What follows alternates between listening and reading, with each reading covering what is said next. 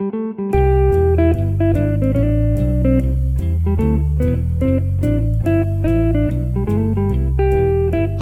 and welcome to Oh No, Ross and Carrie, the show where we don't just report on fringe science, spirituality, and claims of the paranormal, but take part ourselves. When they make the claims, we show up so you don't have to. I'm Ross Blotcher, and right about now, you're waiting for Carrie Poppy to chime in, and she's not here. Unfortunately, Carrie got COVID. So Carrie's very sorry she couldn't be here, and we had to cancel some very fun plans we had this weekend for an investigation. But uh, hopefully, we'll get to do that thing eventually and tell you about it. Actually, I, I think I was with Carrie when she got infected. We went to the Los Angeles Haunted Hayride, and I think that's where she got COVID. But she says, for listeners, I have COVID. COVID sucks balls. Don't get it. Get your shots, people. For folks in the States, find a free vaccine at vaccines.org or 1 800 232 0233. And she also says, please send salt. It's all I can taste. so, so, anyways, uh, Carrie, sorry she can't be here. Uh, she's been having a rough go of it. You can follow her posts on Instagram if you want all the details. But I do have someone else very exciting here with me today. This is an interview with Sanal Edamaruku, who I've been a fan of for a long time. We, we talk a little bit in our conversation about how I found out about him through the James Randi Educational Foundation and the Amazing Meeting, uh, where I met him in 2013. Sanal is an Indian born author, rationalist, and free speech activist, now living in Helsinki, Finland and that'll be an important story how he got there. He holds degrees in political science, a master of philosophy, and a diploma in journalism. He was the founder in 1995 of Rationalist International and is still the president. And he's a regular television personality in India. For many years, he's been on thousands of broadcasts promoting reason, rationality, performing investigations, I've always kind of thought of him as the James Randi of India. So I've known about Sanal for well over a decade now, and it, it, was a real honor to get to talk to him. So much of the spirituality that we encounter here in the Los Angeles area is so influenced by Indian tradition, and he has a lot of interesting things to say about that, but also he's going to talk about his personal story and some of the things that he's investigated and why he had to leave India.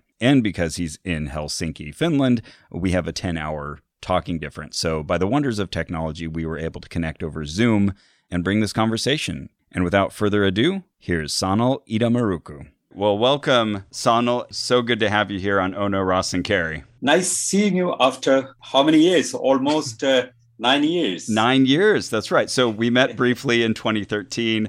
That was at the amazing meeting. Yeah, I, I, remember that. I mean, when you sent this photograph, the first thing that I noticed was that you have been writing something. I mean, you had a writing hardcore yeah. Christian. I thought, oh, come on. Who is this guy? I'll explain that just for the listener because I'll probably post this photo with the episode. It says in big bold letters, I am a hardcore Christian, which was really fun to wear to a skeptics conference because when people would squint their eyes at me, I would say, No, no, look beneath. It said in really tiny letters, Bale fan. So I'm a hardcore Christian Bale fan. Christian Bale is the actor who played Batman in the uh, Christopher Nolan films. Great actor, yeah. but more for the funny shirt. My boss bought it for me. Anyway, yeah, at that point, I had been raised a hardcore Christian, but I was maybe nine years an atheist by that point. Now, I'm curious about you. Uh, so, you were born in India, but mm-hmm. you were born to parents who were both Christian and Hindu? Uh, right. My my father was a Christian, was a Christian before my birth. I mean, by the time I was born, he was already a non-believer, and my mother was a Hindu. I mean, again, she became a non believer before I was born because both of them were classmates and they've fallen in love and uh, uh, they decided to marry against the wishes of both families, which would be very, I mean, difficult in India. Yeah. I mean, perhaps one in Western world would not understand how difficult it would be for people coming from two different religions would try to marry against families' wishes. Yes. They were both thrown out from the families and uh, had to struggle a lot but that's another story very interesting story that would also bring yeah. a light on how i was born all of that sounds interesting i have so many questions but one benefit of a mixed religious upbringing is that it's kind of a schooling in comparative religion. I, I, find a lot of people, if they see that early on, it's hard for them to become very dyed in the wool or zealous about their faith because they already see, wait, these two different people that I love very much have different beliefs. But by the time you were being raised by your parents, you say they were already non believers. Yes, yeah. I, I have been, I mean, very close with my relatives later from both sides. Mm. So I had a very close association with the Hindu family structures as well as the Christian family structures. For example, my father's mother would visit us, and I mean, she would want to go to a church, and my hmm. mother's brother's visit who would go for a temple. So I we all coexisted, had great debates at home, and I grew in a, in a comparatively friendly atmosphere, despite yeah. the different religions all around. But that was not the case with my parents. My father was a very famous journalist and writer later, but before marrying my mother, I mean, he, his family wanted him to be a priest. Oh, and wow. he was sent to a seminary, but he ran away from there. the family was uh, in a tradition of bringing up a lot of priests in the family. His uh, distant uh, maternal uncle was a bishop. Wow. And this bishop was forced to excommunicate my father for his writing about Christianity. Oh, no. So he was formally excommunicated by the church. Of course, uh, yeah. Now, did you have any family members that you didn't know well because they had written off your mother or father? Like, we don't talk about Uncle John. that was earlier of their life. I mean, later my father became very popular and well known as a writer. Everybody wanted to be his relative, and most of them came back to us, okay. accepting as atheists and rationalists. That was very interesting. I mean, including the, the bishop who excommunicated my father, visited our home oh. and made jokes about the excommunication. Okay. wow. That all sounds unusual, but I'm glad. I'm glad everybody found a way to coexist. Now, atheism isn't too prevalent even in America. How common is it in India? India has a long tradition of atheism. Okay. Like in Greece, one of the earliest schools of Indian philosophy, which is known as Lokayata, its foundation is a non belief in any kind of supernatural forces. And there, there were very famous scholars, something around uh, 200 BCE, I mean, we find literature of these people. They have been making critical discussions about the origin of universe, about the claim of the other world, and all these kind of things. That was a long tradition, something that can be compared with the Greek tradition of uh, heresy, but which was suppressed later. Then mm. there's a huge gap. We don't okay. see anything of that sort till India got exposed to the Western liberal thought. That that seems to be a common refrain in history, a long philosophical tradition that maybe goes away for a while and then comes back. Yeah, yeah. So I'm interested in what got you involved with paranormal investigations, with responding to the claims of public miracle workers and believers. What started that process? That's a very, very interesting story. I mean, my parents have been very clear minded about how to upbring a child. So they were both atheists and non believers, but they didn't want to impose or indoctrinate anything upon their children. I have a sister. We both were brought up without any kind of indoctrination, neither mm. religious nor non religious. Right. We were allowed to see everything, understand everything, and we were asked to take our decision when we are able to take our decision. But by the age of 14, I had an encounter with an incident which promoted me or prompted me to come to the, I mean, the, the rationalist or skeptic movement very clearly. There was a, a, neighbor in our home. I mean, we have been living in the southern part of India, in Kerala at that time, in, in a city namely Kottayam. And we had a neighbor who was a state sprint champion running champion. And uh, she had a kind of a blood cancer. Oh, no. And which was in news, and everybody was sad. And she was very young, early 20s or something like that. I never saw her, but she was very famous in our locality. And she was from a Christian group which would refuse blood transfusion. Oh, the Jehovah's Witnesses? Yes. Okay. Jehovah's Witnesses. And the family insisted that she would not have any kind of blood transfusion because that would be the greatest sin. Mm. And she hmm. also refused to take blood transfusion, which would have perhaps prolonged her life for another 20 or 30 years. Oh, no. And, and yeah. it became a huge news in the whole city. And it was on the newspapers everywhere that they were, they were making prayers and clapping hands and singing songs, but no medicine, no blood transfusion. And that she was going down, and later she herself pleaded for blood transfusion and medicine. Oh, no. Family refused, Oh, no. and she succumbed to death. This has shocked me completely. And I mean, that's the moment I decided that there is something one has to do to end these kind of blind beliefs, and we have to talk to people about responding to things reasonably. And I went to the, the Rationalist Association, which was a very strong organization in Kerala. And my father was an activist of it. I mean, he was one of the founders of the modern rationalist movement in Kerala. oh, wow. And, and I asked for membership. They said, no, you cannot take a membership now. You have to be an adult, 18 years. and I was only 15 years.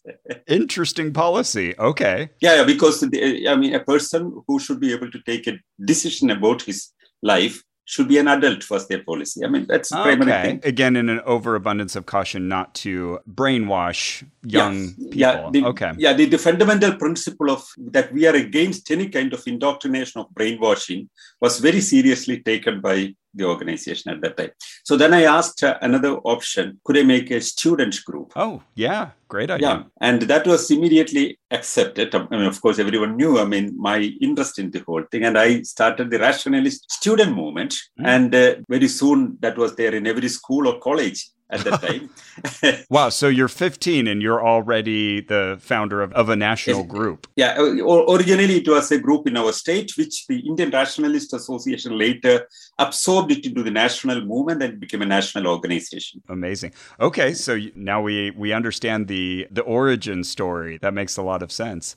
So the first story that I heard about you was incredibly badass. It was called the Great Tantra Challenge. And there was a tantric priest, shaman. eh, what- is the right term there? Uh, I think tantric is the correct word. Mean, Okay. it's a kind of shaman in the Hindu tradition. Surinder Sharma was his name? Yeah, Pandit And- Sharma. and- yeah. and he was publicly threatening people or making the claim that he could kill someone with the power of his tantric curses or rituals. And so your response to that, in seeing all of the fear that this was causing, was to say, okay, let's go on live television and you can try to kill me. Now you can't you you can't do it with poison or real things that actually kill people, but try to do it with tantra. Can you describe kind of what happened after you challenged him? if you go a little more precisely, it Mhm. was a television program because I'm very active on Indian television, even now from Finland. And uh, that was an evening television program. I mean, at five o'clock, I get a call that in 30 minutes, we have an urgent show. Will you be able to? I mean, it's a live show. Will you be able to come? I said, okay, just I, I start to the studio and the program was about to start. And 5.30, there is a national reporting about some contemporary event Hmm. one of the cabinet ministers of India, uh, I mean, she claimed that she had a lot of problems because her political opponents were doing black magic against her. Mm, okay. So they, they were making a discussion on that. And I was put on one side, on the other side, this famous television tantric, and we had a debate. I mean, that was the plan. We would discuss about this. Just sort of like on a news show, talking heads. Yeah, it's it's a it's a talk show with an anchor, and we both on both sides, and I mean it's Okay. a kind of argument or heated discussion going on. Mhm. And then I said it's absolutely humbug that if somebody claimed that her political problems or her personal problems or her some relatives dying were because the political opponent is doing black magic is irresponsible statement in a country where is a lot of superstition all around. And but this guy immediately said that black magic or tantra works. And he's an expert of that. Mm, mhm. And he could kill anybody with this magic. I was a bit shocked because this was a live show going on Yeah. and one of the most popular television channels in Hindi language. And you know, India India has a huge population, and perhaps the, the number of people who, would be watching such a program would be something like five hundred thousand or something like that in, a- in Yeah. a normal situation.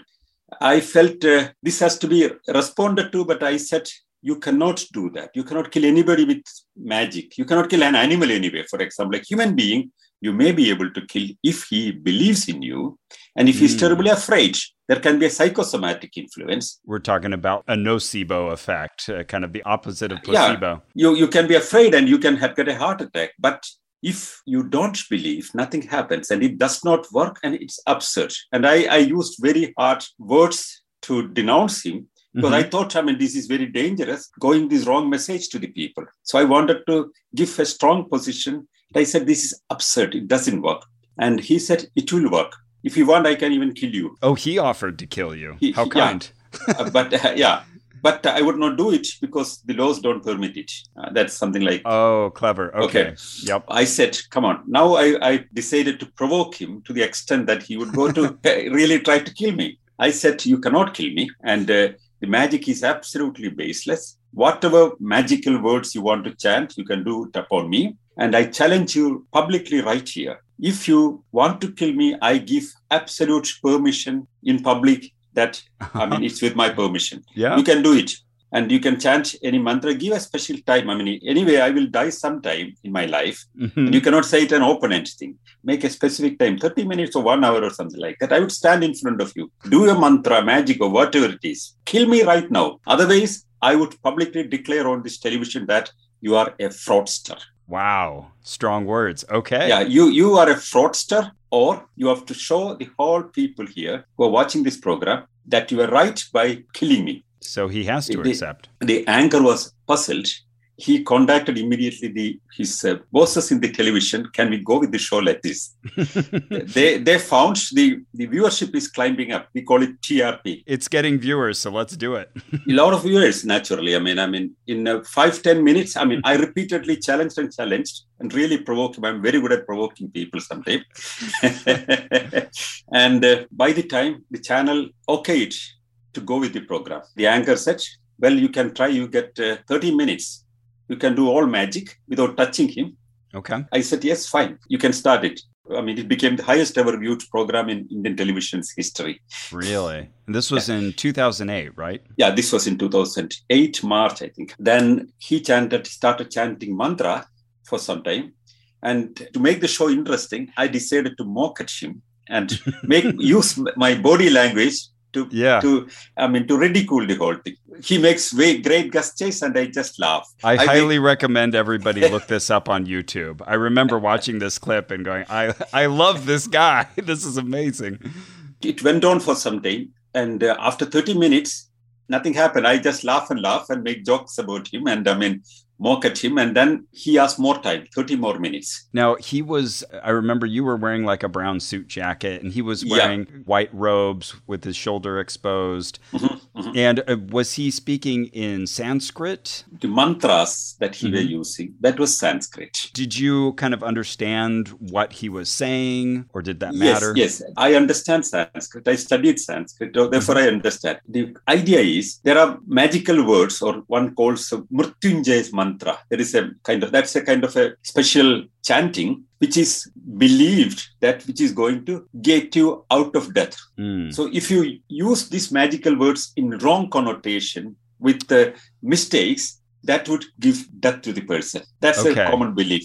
So that's what he was doing. He used this same winning over death chanting, but with mistakes, Okay. which means I should die. I Yes. mean, the gods will be angry and I should die. yeah. That's what first he tried. So I made jokes and jokes. After 30 minutes, he started putting his hands over my forehead and you said, whoa, whoa so- there. That we didn't agree to that. yeah, I, I tried to push him away because it was so heavy. He was pressing my skull, I mean, so heavily. I mean, I thought I would fall down because of the pressure on me. So Yeah. I pushed him away. I said, no body touching. You can do whatever you want, chant mantra or do any kind of magic, but uh, without uh, pushing and pulling me down. Even if he pulls me down, there'll be some people who would claim that I've fallen down or died or fainted Right. at least. Right. Or what if he used poison or, you know, did some other kind of Yeah, but this was this was but unexpected. He could not plan anything. Okay. Absolutely unexpected. But after some minute, after this in the second part, unit, he said, "Bring a knife." Uh-oh. So his assistants uh, bring some knife, a knife in a plate. So I'm trying to make it in the whole thing in a humorous tone, Mhm. and I didn't lose my cool. I said, "We spoke about uh, a magic killing on me, not a conventional killing with knife." Come on, that's yeah. Anyone can do that. So the, he brings the knife. The idea was to scare me. Perhaps he, he Sure. thought I would be afraid. So he started moving the knife around my neck and eyes and all these techniques he tried. But I was very confident, mainly because the program was live going. And if he does anything wrong, I would be immediately taken to a hospital and I would have a chance. But I have to use this moment to expose not only him, but this fear that is all around India, the magic would kill people. This is a very, very strong mm. feeling in many, many people. That's one of the key powers of these guys. And you're so, directly challenging it. Yeah. And this is an opportunity. They made a countdown and he was a little puzzled. The, the anchor asked him, What happened? Why nothing is happening to him? He said, He's a person who has a lot of magical power and some gods are protecting him. Therefore, my magic is not working on him. yeah, who are these gods protecting the atheist? Yeah, I said that. Come on, I don't believe in these these gods. and uh, so then that was the most interesting moment, I think. I mean, then he said, but mm. uh, there, there is an ultimate death magic. Oh. That needs, uh, I mean, three people chanting mantras, and that should be in an open air in darkness and mm. then he will die in three minutes. Okay, so he said, I was using some magic here, but it didn't quite work, but let's bring out the real heavy magic. Yeah, this was, you know, the life surviving magic with the negative mistakes in it, which he thought would work on me. Maybe hmm. I don't know whether he believed in it. I, I think he perhaps believed in it. Otherwise, he would not try it because mm-hmm. his career is going with this. Then he decided to claim that this was not the thing, but a real magic. Well, that's not possible now. It should be at after 11 o'clock in the night only. It's possible, and it okay. should be in the open air, and there should be fire and preferably a funeral place or burial place. Indians burn their body. My read of this is that he's hoping these conditions he's setting are going to sound so difficult that everyone will just give up and believe he still has powers. But that's not good enough. Then I immediately said, Yes, I accept that challenge. And it should be on a Friday evening. That was a Friday, I think. I said, Today evening, I'm ready. If you want yeah. to kill me, you can try again but already the magic is getting less powerful that it requires so many very specific things. It's got to be after 11 it's got to be on a friday you got to have three people chanting mantras. It should have been easy to bring a gun and shoot me i mean i mean yeah. this is very complicated to kill a person. Al- already, to... already you're demonstrating this is something a politician need not be afraid of. Then you know the channel decided to organize this program that night. That night? Oh yeah. I thought you had to wait a long time for the no no part. the same night night. Amazing. So during the program, I mean, if you see, I mean, I was a bit tired because I, I didn't have an evening tea. The program began very fast.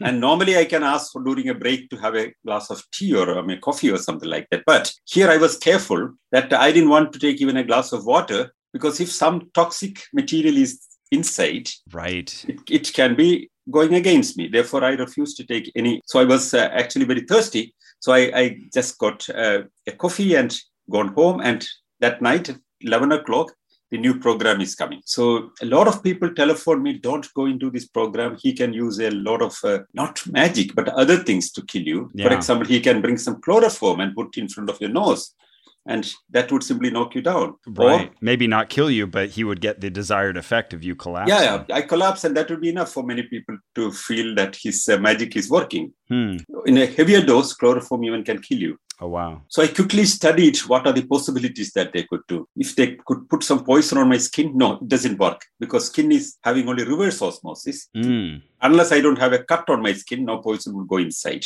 Okay. But these are the things you're thinking of. Like, what are the real ways he could very secretly kill me? Yeah. So then I was told there can be phosphorus based poisons if you put on it, there'll be burning and that can go inside your skin. So don't allow him to touch you now. The first program, yes, it was easy. The second program, it can be dangerous. Mm. Or I was thinking about, for example, using powerful sound waves which are not visible to me to knock me down, which can be also used. Mm.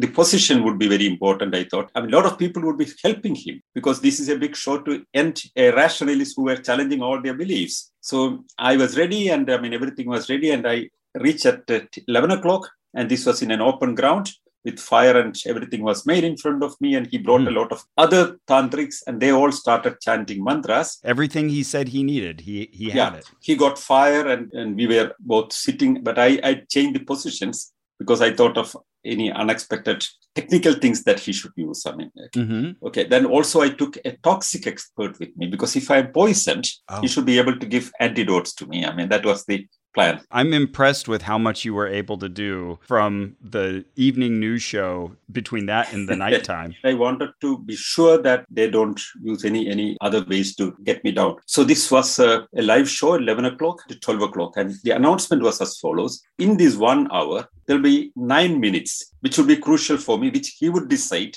in his mind. And the hmm. first three minutes, I would lose my consciousness. Okay. It's not reversible. Next three minutes, I start get pain. Okay. The ultimate pain a human being can ever get. Not reversible. It will continue all my life. And even at that moment, I can withdraw from the scene. But if I still continue, then the death begins. The death process takes three minutes only. I will collapse and die. Okay, he laid out the terms. How did it go? Did he kill you? it's sometimes that's the third part of this. I mean, I mean, this is all on the internet in Yeah. the Great Tantra Challenge, and he they chant mantras. It's very, I mean, very very good Yeah. sounding music. I mean, I, I should say. And then he brought a little wheat dough and made a small image of me. I mean, it's made a doll out of me. Then he took a, a knife and stabbed on it so that my internal organs are damaging Oh. and he put some color in that, some red color coming. He said, I'm bleeding inside. One could simply die out of fear. And he would put a lot of mustard in the fire, and it's fire and smoke, and all this Hmm. crazy song went on for one hour. And three experts in the studio discussing how fear can kill a person or how magic can kill a Hmm. person, Mhm. including some astrologers and all. And and the countdown, a clock is going down. Now the the little effigy he made of you, the doll, did it look at Yeah. all like you? No, no, come on. It's, it's just a little dough doll. I mean, Well, yeah, what is it made out of? Wheat dough. Dough, yeah. Dough, Okay. yeah. And he just made a small head and I mean two legs and two arms and a body. And then he takes a knife and cut it open. Then he smashed the head. And then blood comes of it's red color, perhaps he brought it, and some color comes out of it. It Drama- looks dramatic. dramatic dramatic i mean Yeah. then the sound and you know he put some chemicals in the in the uh, in the fire it gives um, different colors of uh, flame blue flame and all started coming and it's it's it's a highly dramatic yeah, you're getting And- a good show. Music, visuals. yeah the television channel i mean they have been very efficiently handling it they made advertisements every 10 minutes Hmm. from the first show that will the rationalist survive the great magician or Yeah. tantric and and they announce breaking news the rationalist die this night or not Yeah. Oh, I'd be watching for sure. yeah i think i mean it, it has been watched so widely i mean so widely i mean and then Yeah. after the 60th minute the clock bells and i clap and say that now i would like to make a statement publicly and two minutes i say that this is absurd never be afraid of a tantric these are all are fraudsters i made it all very strongly. Wow. there were a lot of journalists. Some of them tried to look at this uh, tantric. He was now sitting in some corner completely shocked and tired. Hmm. and somebody asked him what happened? Why Yeah. Did nothing you work have with him. more excuses? he has a magic shield around him. It doesn't work with him. But it will all bro- be broken in three days. Oh, okay. And did you die in three days? then the, the- on the third day, somebody again asked. He, he now gave 21 days he would die. Okay. Did you die in 21 days? Then, then, then it went to three months. wow. That's what we call uh, shifting the goalpost. yes, someday I would anyway die. But hmm that is not because of this magic. And I was very careful Yeah. not even go for a good drive on those days because I, I mean, nothing should happen. I mean, even by mistake. I mean, I was careful enough Mhm. that, that nobody should try some other means to kill me and claim it on the magic. Didn't want to give him the credit just in case you met your end. And that was in, in interesting. This guy, hmm his career was over. That's what I wanted to know. What happened to Yeah. him? Okay. He was he was very very popular on Indian television those days as the most powerful tantric of India. Mm. He was regular on Indian televisions, defending all tantra and magic and witchcraft and Hindu uh, faith system and all these kind of things. But And your challenge took that away from him. I think nobody wanted to see him anymore. I mean, no, no client would go to him. His career was over. Later, I heard that he has gone to uh, South Africa, and I've seen a lot of videos of him in South Africa doing the same old thing. Same old thing amongst the Indians there. Famous American skeptic James Randi would call these kinds of figures unsinkable rubber ducks. like with Peter Popoff, he famously exposed this faith healer who was using a hidden microphone, and years later, he's now selling miracle water and still doing faith healings. They always find a way to come back. They always find excuses for why their powers didn't work. One of the other things that I do is I'm involved with the Center for Inquiry Investigations group, and we test people for claims of the paranormal. And the story is reminding me, less dramatically, but it's reminding me of a man who said he could create a vortex that would bend space and time. And we invited him from Montana to come create a vortex in Los Angeles. And it didn't work. We had a good testing protocol that he agreed to. And afterwards, he said that we were all powerful mages who had prevented his vortex from forming. So we're all very powerful, I guess. Uh, uh, there's another great demonstration that I'm aware of that you were involved with, and that had to do with a different religious tradition. It was a, a Catholic church in Mumbai that had uh, a statue of Jesus that was weeping. Was that the story? Yeah, that was uh, that has uh, had a serious impact on my rest of life. I mean, yes, that was that was in uh, 2012. Okay, there was there was a claim on a, from a Catholic church in Mumbai that Jesus statue there is weeping. Normally, they, they claim about uh, Madonna or Mary's weeping, but here this the claim was Jesus weeping. Yeah, I've heard of other statues weeping, but you're right. Usually you hear about Mary. Yeah, this was in Mumbai. I, I lived in Delhi at that time, and uh, the televisions have been making programs, and as usual, they come to me, and uh, there were people there on the on the on the Mumbai front, and I was sitting in a studio in uh, in Delhi, mm. and I was asked to explain this miracle. I said I cannot explain things, and I'm not a magician who can explain everything. Mm-hmm. I have to see the things. I have to investigate. Still, I may not find the solution. Then I would say that I don't understand. Only when i know it i can speak about it. But there can be any lot of possibilities. Right. Probably there is a somebody has manipulated something on the statue. There can be a hole at the end of it. Maybe water is trapped and it's coming through the eyes i mean mm-hmm. there are mm-hmm. many possibilities. If they permit me i can go there and try to find a solution because i would not go there and see the whole thing with faith but with critical mind. Mm-hmm. i'm an investigator on these kind of claims so yeah. I may find something, but I may not also. But they should give me a permission. Otherwise, I don't want to enter into somebody's premises. And I mean, it's a church. Right. But I said that no statue, you know, humans can cry, they can have saliva, they can urinate, they can perspirate, mm-hmm. but a statue would not do anything of this because a statue is a statue. You ask a school child and he would say it. Only faith will make you that stupid to believe that without tear glands, a statue would simply release, I mean, tears. So, I mean, they felt it seriously offending because many people would not speak about Christianity in India mm-hmm. because they are considered to be a minority, having a lot of schools and medical institutions in India, there are only 2% Christians. So, yeah, very much the minority. It's a minority if you consider the whole country of 1.4 billion people. And most people are Hindu. Yeah, majority are Hindus. And then Muslim. Then Muslim. And mm-hmm. I think the third is uh, Christianity. But, okay. but if you take the number of Christians in India, India has the second largest Christian population in Asia. Oh, wow. First is Philippines. Okay. And second is India. It's concentrated in certain places. In Goa, in Kerala, in Mumbai, there are concentrated pockets. And generally consider it as a small minority because you compare it with huge population of 1.4 billion, mm-hmm. there are large areas where there are no Christians. Sure. But if you take the kind of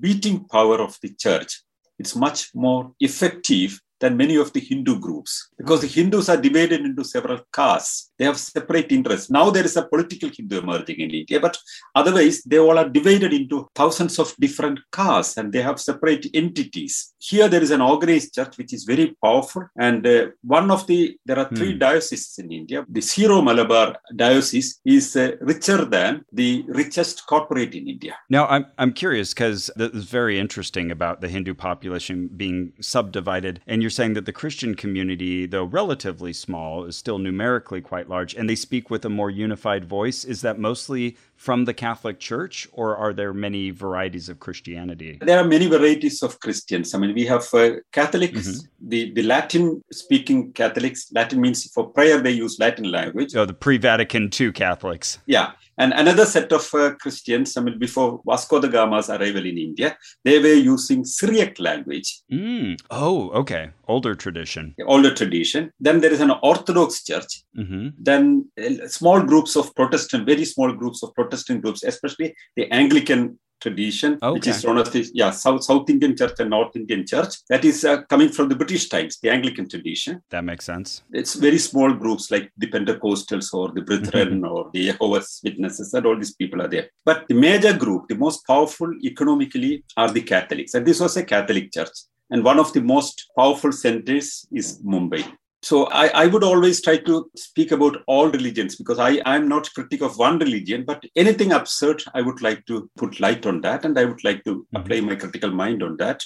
Most of the people in India try to speak about Hinduism only, but I, I my approach is very different. I think I don't want to give any special exclusion to any community. I mean, Islam, many people were afraid to speak about Islam, but I have a publishing company in India which published a book on Quran critical study of Quran as back as in 1980. Oh, wow. Okay. So uh, we, we, we, we are very open about our approach. So you're an, an, equal critic of all ideas. Yeah, critical reasoning should be applied on anything that comes around us, but not on not only on faith, but also other things like homeopathy and all other oh. things we try to address. I mean, right. so it's a it's, it's a right. broader movement. I mean, which uh, addresses all kinds of absurdities in the society, and I mean, we don't want to be afraid of any points of power mm-hmm. just because they have political support or economic support or anything. Reasoning is more powerful, and that should be applied everywhere. Is the approach that Sounds like a good approach. So in this case, the Catholic Church, they did allow you or even invite you to come and investigate. That makes me think that they weren't purposely perpetrating a fraud because I would think that if they knew the mechanism of these tears, that they would not want you to look at it, but they did want you to. Yeah, I, I think so. Originally, I thought that probably this could be uh, uh, some tricks behind it, but when they really invited me mm-hmm. to come and investigate, they thought they would win me. That was my first thought. I mean, hmm. okay. I mean, that's an open approach. I would welcome that. I mean, come on, I have no problem. I mean, going sure. anywhere. If it turns out to be real, then yeah, why not believe in it? It turned out to be something different than I thought. When okay. I reached there at 10 o'clock, along with a friend, we were not allowed to go there till 4 o'clock. Why, why is that? The police is protecting the whole area. And every day, there are five or six sessions of prayer going on with okay. 300 people each and four o'clock they will permit me to come over there. So once they've cleared out the crowds a little bit. Yeah I, I, that's what i was thinking. But i would go there but i would not go alone. I would go with the television crew. Very very smart idea. This is reminding me a little bit in my wife's hometown watsonville california there was a tree by pinto lake that had a vision of the virgin mary who showed up you know just sort of an outline of her. And i came to visit the site and i realized to my sadness that it was a year after it had been cut down. But still, while I was there, about six different families came to lay flowers where the tree used to be. So uh, in the United States, this kind of thing happens as well. So, okay, so it's after four o'clock and you show up with a TV crew. When I reached there, there were some 300 people in front of the statue. They were all praying, mm-hmm. and the priest was reading something from the Bible. And I mean, in five ten minutes, the prayer is over. And then somebody brings in a big vessel some water collected from the statue and giving people some water in their palm. Okay. I also got some, but I didn't take it in my hand. I asked my friend who was with me, who is an engineer. I thought there could be some structural problems. A civil engineer should be able to help me with that. And that's why a civil engineer was with me. Okay. So we took some of this water. Now, you, you've got me curious here. If they're passing out some of this water for people to drink, how much of a drip is this? Is this drip drip or is it really fast? It, drip, drip, drip, drip. It okay. keeps on like that. Okay. okay. Then they, they, they keep bottles down there. It's collected and the bottles are changed. Mm. Then they mix this water into some other water and I mean larger quantity of water and give to people. And what all claims the people with cancer were cured and people were they could not walk properly were walking and the blind people have opened their eyes a lot of claims a Oh, person who was very sick got up and the first person who got cured was a hindu Hmm. a lot, lot lot lot of stories all around Sure. ideally for a great pilgrimage center coming up. And uh, I've also got an information that they have sent an application to Vatican to get a miracle status. oh, like Lourdes or some other Yeah, holy So, site. if there are so many miracle claims in many churches, but normally the Vatican has to approve it. Once Right. you get the stamp of approval, then the, you, you can make a pilgrimage center there. Okay. So that's a, a lot Yeah. of income. That was Yes. the plan. So they have already applied for miracle status, and the bishop is involved. This is all I heard earlier. Mhm. So I waited there till the prayer is over, and this, this water was giving. And my friend has given a small bowl, and they poured some water in the bowl. So Mhm. that's a sample we collected. Immediately, that was sent for chemical analysis. Okay. That that was one side. And that that takes a while, right? You don't get your chemical analysis. no, I didn't. I, didn't- I didn't get at that time. I got Okay. it three days later. Okay. Then I was allowed to investigate the whole thing. The crowd was waiting there. They all were waiting on the chairs. I said, "Let I mean, shall I wait for some more time?" No, you can do it. Then the priest comes to me with me, and he takes a pickaxe. You know what? Uh, something to dig the land. Oh, like a shovel? Yeah, but like a shovel. Yeah, he gives this to me and say that why don't you just dig up under this thing? Oh, So that he- there is no water help- is- he's helping with the investigation. Yeah, so that I can turn the statue down. Okay. So I immediately understood what's the intention. The moment I do something to the statue, Mhm. they would say that I tried to damage a statue. Oh, so you saw this as kind of a trap. Uh, yeah, that's that's a crime of hatred or a crime of some violence or oh, attack on a religious community or something like that. oh, you're smart. I would have started digging. I saw, uh, looked around and I saw three, four cameramen were waiting for photographing. Then I said, no, no, no, no, I don't want to do that. Then immediately, as if they were already with the whole thing. That's why they wanted time till four o'clock. So another priest comes with a small vessel with a small hammer in it. Okay. Why don't you smash it and see if there is any water trapped in it? We don't mind. We can reconstruct it, but we want to ah. prove it. Okay. Sounds like another trap. Yeah. Imagine for a minute if I take the hammer in my hand And they get a be enough for picture a- of you smashing the statue. Yeah, and somebody can, you know, later smash the whole thing. But there's a picture of me with the hammer. Mhm. I somehow my, my I was very very careful, and I said no, absolutely no. And I said loudly to the people that they wanted me to dig down. Mhm. I I said no. Now they want me to use a hammer to, I mean, break it. But no, my investigation goes in a different way. Yeah. I mean, so that others also know what is going on, and the television was recording it. Yeah, I mean, my first concern would be where is this water coming from? And usually, water, you know, follows gravity or capillary action. I would be trying to like trace the source of the water. Yeah. Meantime, I, I got a feeling that this was not with an open mind to invite me Okay. to investigate, but this they were making a trap to me. hmm Somehow they wanted to end my, you know, investigation patterns and they wanted to damage me. So I, I, I, I try to understand that. I mean, of course, I've been doing a lot of things the church would not like. hmm I mean, earlier also I have uh, made some positions which made them, you know, which I'll talk later about Mhm. Mother Teresa and all this kind of stuff. Yeah. Yeah. I want to Yeah. hear about that. So I went inside the premises and went behind the statue. And the statue is close to a, a wall.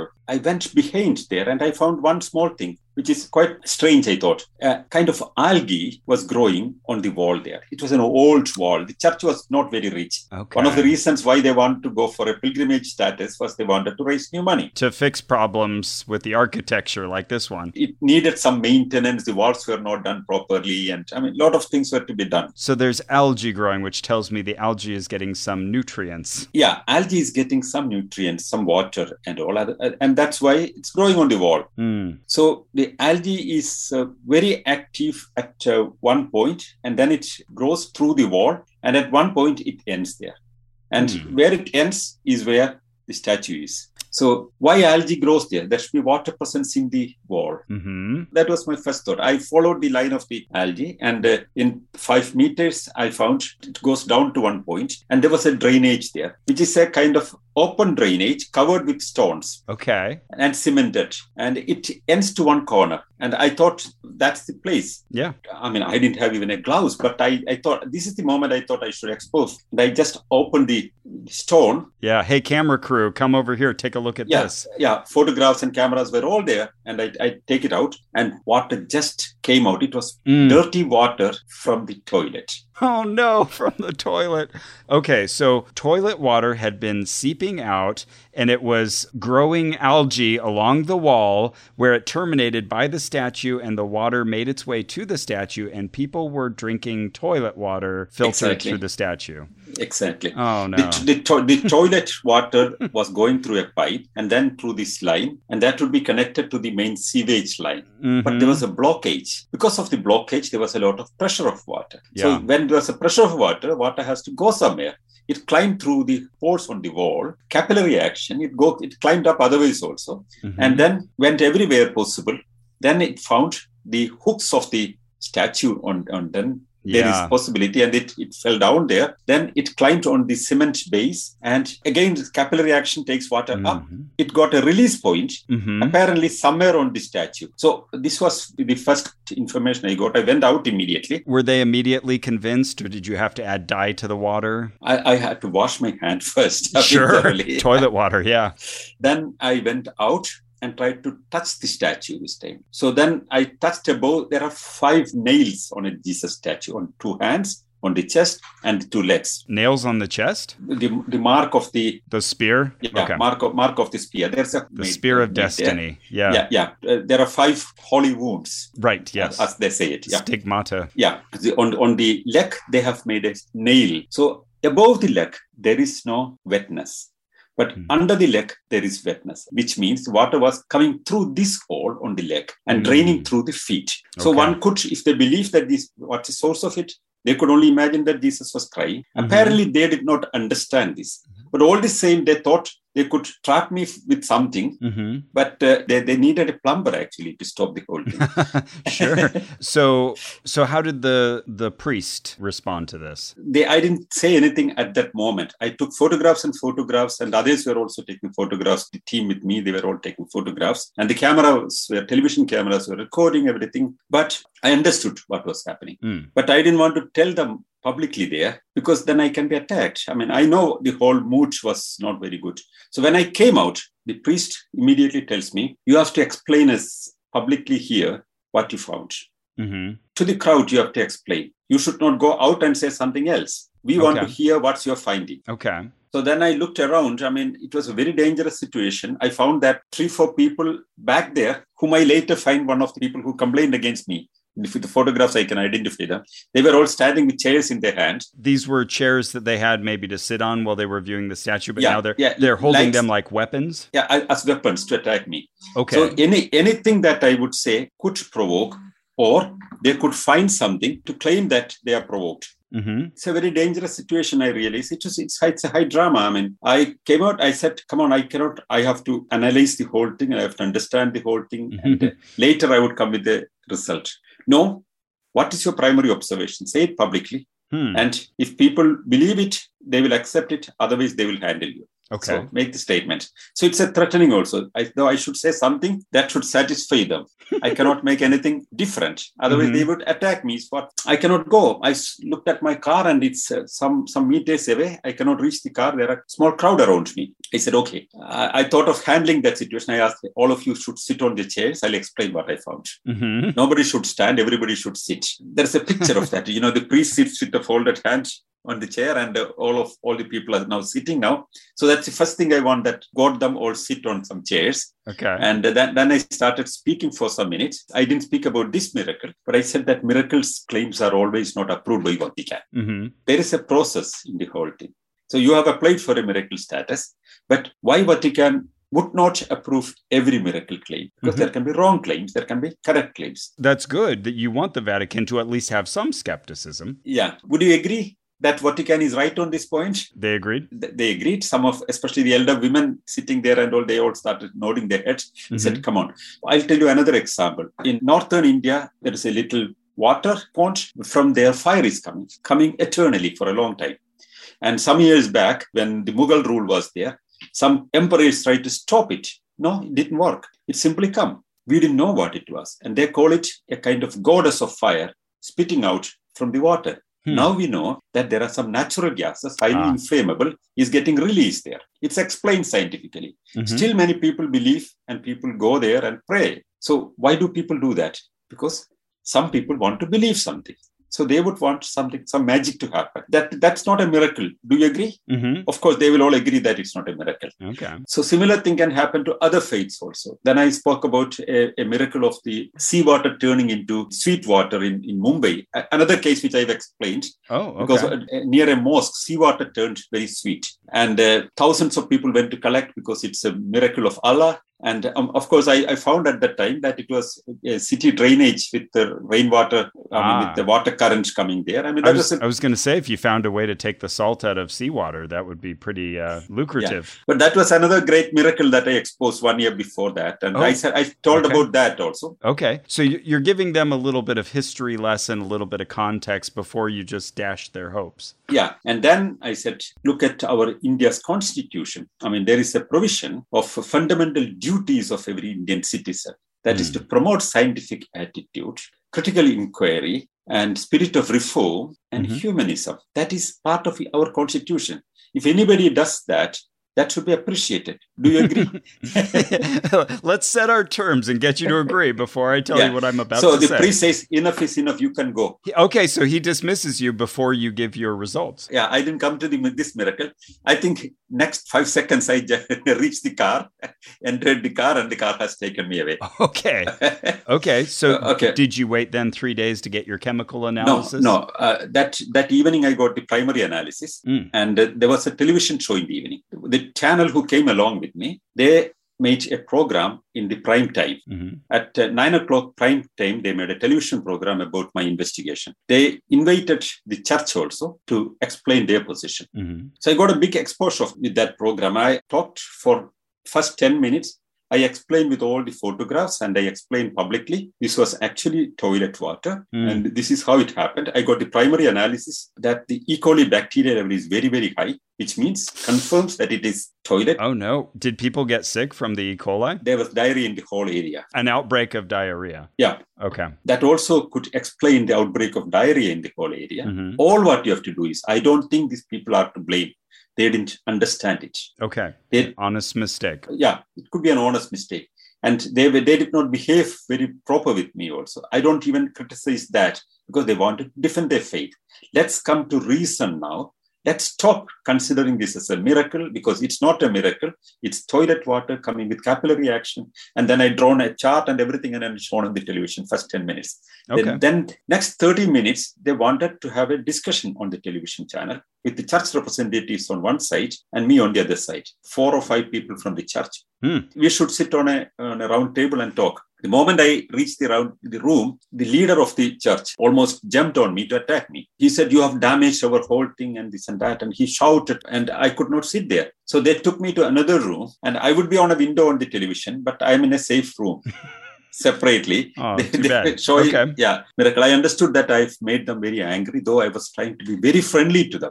I didn't hmm. put, want to put the blame on them, but all the same, they were very, very angry. Okay. So they defended the miracle. How did they express their anger? What was it? Just that you were unbelieving or debunking? You were an unbeliever? Like, how did they present their anger? You you are an agent of uh, Satan, and I mean, okay, uh, all, all these kind of things, and how stupid you are saying water will always goes, water goes down only. That's goes slow. Water will never climb up. This is absolutely stupid. So n- none of them said, "Oh, what you said." Makes sense no. or we should investigate it or thanks no. for pointing this out? Okay. They, they said miracles would work and they defended the miracle and they refuted everything that i tried to explain in a very simple way. Okay. and, and they became so furious. Send him out of the room. We will handle him. We'll teach him how miracles work. And they were so furious and angry. And i mean i could see there was one lady who was so angry and saliva was coming from out of her mouth because of the furiousness. And oh. i felt really really completely crazy moment then comes a telephone call to the studio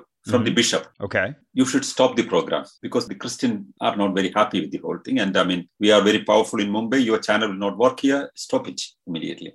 Did they? The channel was courageous. They said, we cannot stop the program. But if you want to explain your position, you are welcome.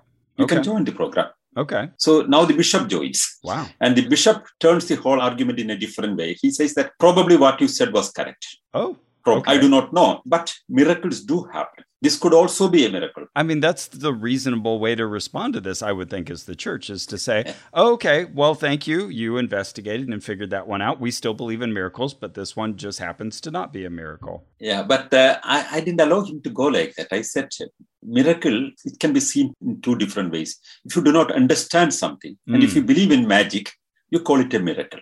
If I do not understand anything, I would say, I do not know. I don't, I don't understand the whole thing. I would study. Let Mhm. me study until I get a verifiable information.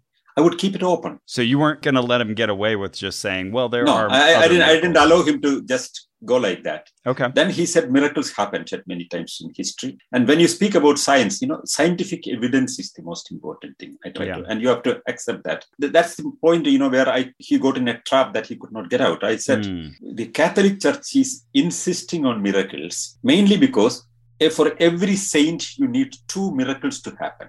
Right. When you declare one saint, it's not because of the good work, not because of their faith or anything, but two miracles. Yeah. So even for Mother Teresa, you didn't want to approve her work, which also is disputed. I don't go into that, but you wanted a miracle. Right. Now, I thought it was three miracles. Has the number changed or No, uh, two- was it always two miracles. Okay. When someone is being proposed for canonization within the church, you need to have the miracle claim, some kind of healing or Yeah, prayer that is answered. But then the church allows someone to come in as a devil's chaplain. Yeah. yeah, devil's advocate, right? Um, have you ever played the devil's advocate? I think in Mother Teresa's case, uh, Christopher Hitchens wanted to do it. And That's right. yeah she was she was canonized and i remember like one person saw a picture of her in their floorboards or something like that No, uh, Mother, uh, no, Mother Teresa's case was very interesting. I mean, one lady had a picture of Mother Teresa. She had a tumor. okay She put the picture on the stomach, and the tumor disappears.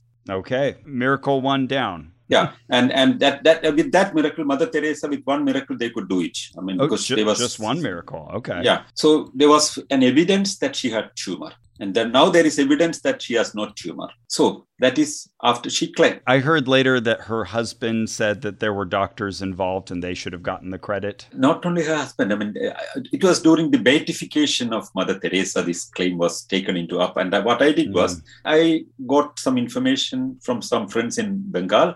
I've gone to Calcutta and uh, met the lady who claimed the miracle. oh okay. Monica Besra was the name. That is that story I narrated in the story. Mm, I mean, that's why the reason was people are looking for miracles because you have 10,000 saints. yeah. So that, that is 20,000 miracles you have officially approved. Right. And people naturally would look for miracles. That is why they're looking for miracles. And if you don't have this belief you would say i do not know. I don't understand. That's the way to see it Mhm. so and you have insulted mother teresa. I said i didn't insult her at all. I mean i mean reasoning is not insulting number one.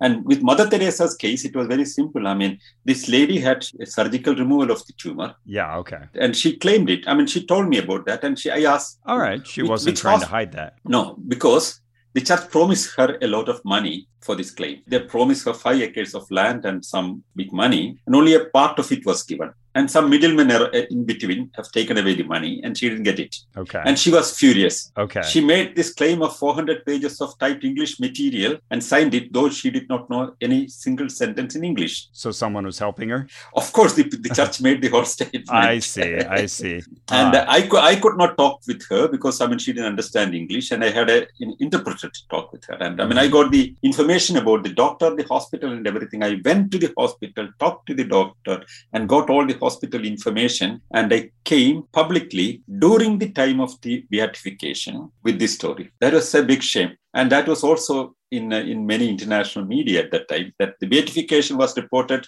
and my story about how this miracle happened also was there in the media. did the vatican eventually reject that miracle or No, did no, it no, accept no, it no, no, accept it. Okay.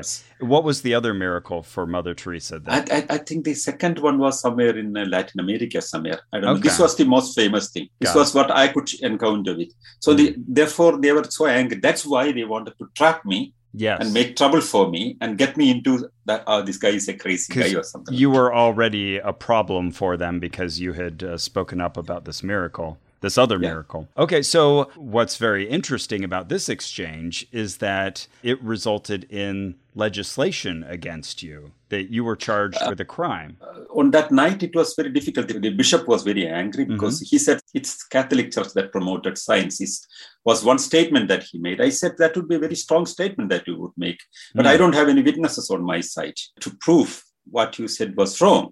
But i could have two witnesses. Do you believe in exorcism? I asked him. Mm. uh, he said I, I don't believe in exorcism. I said but your pope believes yeah. because uh, John Poland had re- recently had a session with the 200 priests who were believing in exorcism. And uh, okay, if he believes, what's the problem? He said, "What's what are you doing in exorcism? You are invoking the spirit of the dead people, right? If that's true, I would like you to invoke the spirit of two people."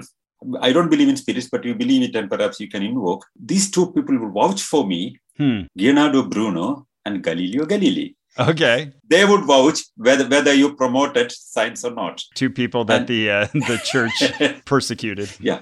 And the bishop first did not understand the joke. The cameramen were laughing. And uh, in a minute, bishop understood what I was speaking. And he was so furious, he exited the program.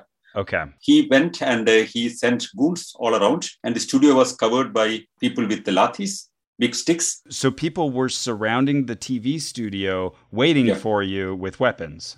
Yeah. The channel had called me and said that, come on, you cannot go out now. We'll have dinner in my room. Okay. So then they located some of these people, and some cameramen came and said that these people were not coming from the church. They were brought in some vehicles. They are professional beating people in the Mumbai town. This is a profession. You can hire a crowd of angry people. Yeah, you, uh, that that happened in many parts in India. I mean, you, I mean, criminals can be hired to attack people anywhere. It happens in big cities. These were gangsters paid up by the church. They were all standing outside, claiming that they were angry Catholics with big sticks to attack me. Okay, but you don't believe that. You think that they were just people who were hired to come threaten you. Yeah, they, they were hired. Uh, It was very clearly there was no Catholic coming to the church or anything. Okay. Did you ever track down anyone who admitted they were paid No, or I, I, I, could not because if I go out, they will attack me. I would remain four hours there Oh, in the oh yeah, I would stay inside. Did did they Yeah. finally disperse and you were able to go home? No, no, they, they remained there till uh, something like two o'clock in the night. And Oh, two no. o'clock, they opened a backside on the wall. They made an opening and Oh. they could take out the car. They cut a hole in the wall so they could Yeah. sneak you To- to- out into a car. Yet Yeah. yet again, you escaped the scene in a getaway car, which is Yeah. this almost reminds me of Jesus who constantly had to escape angry crowds. But uh, this time it was your turn. I, I changed my flight time and uh, left for Delhi. Before dawn, I was in Delhi. Wow. Next day, I read reports in the newspapers that the angry Catholics they were filing blasphemy cases against me. Mm. And in two three days, all newspapers were full of blasphemy cases. They filed something like twenty seven blasphemy cases against me in different police stations. so they're essentially burying you with lawsuits and well, criminal charges. So Criminal charges. Blasphemy law in India is a very hard one. okay, You can arrest a person without an arrest warrant or a judicial interference. yeah, this Keep is him in prison for a long time, up to six months or three months plus three months, mainly to protect the person from the crowd. okay. This is an old British law. Did you get any kind of police escort, or were you threatened that they would take you in to custody? Uh, no, you know, this kind of a case would be handled in Maharashtra.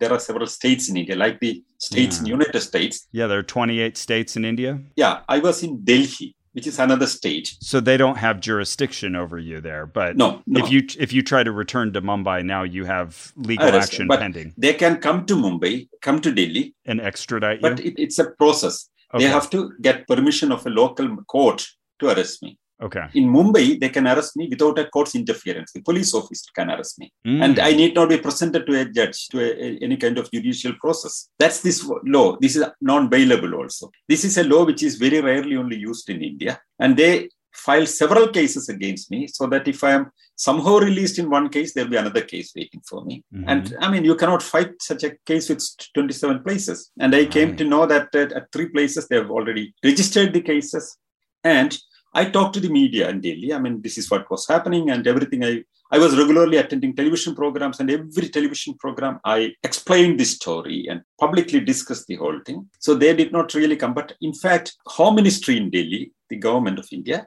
tried to help me a lot.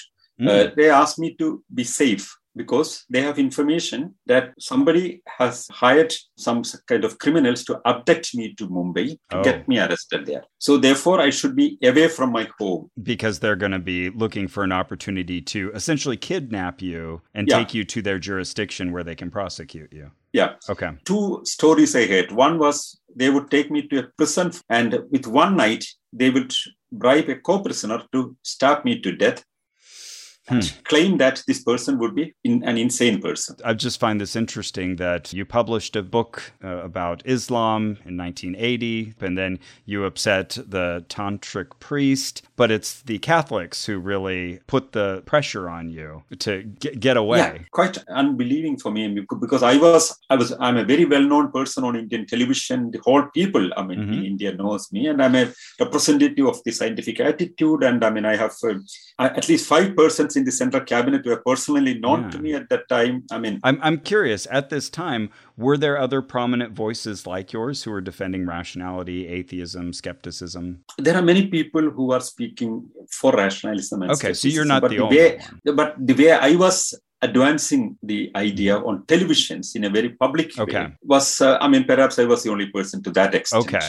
Yeah, because I kind of think of you as sort of the James Randi of India, you know, that you were really the go to person to have on screen. Or like, you know, we might have Neil deGrasse Tyson appear when someone has a science question in the US. For, uh, for example, from 1995 to 2012, when I was leaving India, I had something like uh, 3,000 television programs. I mean, it's on all major, all major television channels. Even Wow. now, I would be gi- giving interviews to some, many, many television channels from here. Here is Finland. So you are currently in, is it Helsinki? I'm in Helsinki. Yeah. I was advised to keep away from home. And then in the public forums in of some Catholic groups have started discussing openly how to handle me because they were somebody was telling that I may go to a court of law and uh, ask that all the cases should be combined into a single That's case. I can go and ask, ask for it. Mhm. But if I reach a court, I should not be allowed to enter the courtroom. Before that, a crowd should attack him and kill him. Wow. So they're openly calling for your death on a public forum? Public discussion forums on internet, they have been discussing. I mean, they're things. the ones I- who should be prosecuted for this. These are death threats. I, I printed it and I shown this on the press conferences. I mean, these are what they're discussing. And they wanted to get a co prisoner to kill me, and the killer should be protected by the church. Again, that was in the internet publicly Okay. discussed. Wow. Okay. That's terrible. That, then I get a telephone call from the police inspector that he has registered the case because he is in touch with the bishop, and bishop wants you to say an apology. Mm. So I offer you a solution. you can make all of this go away if you just tell us you're sorry and then Yeah. you know what it's So okay for you to have miracles you should just go to the bishop, apologize, and everything will be over.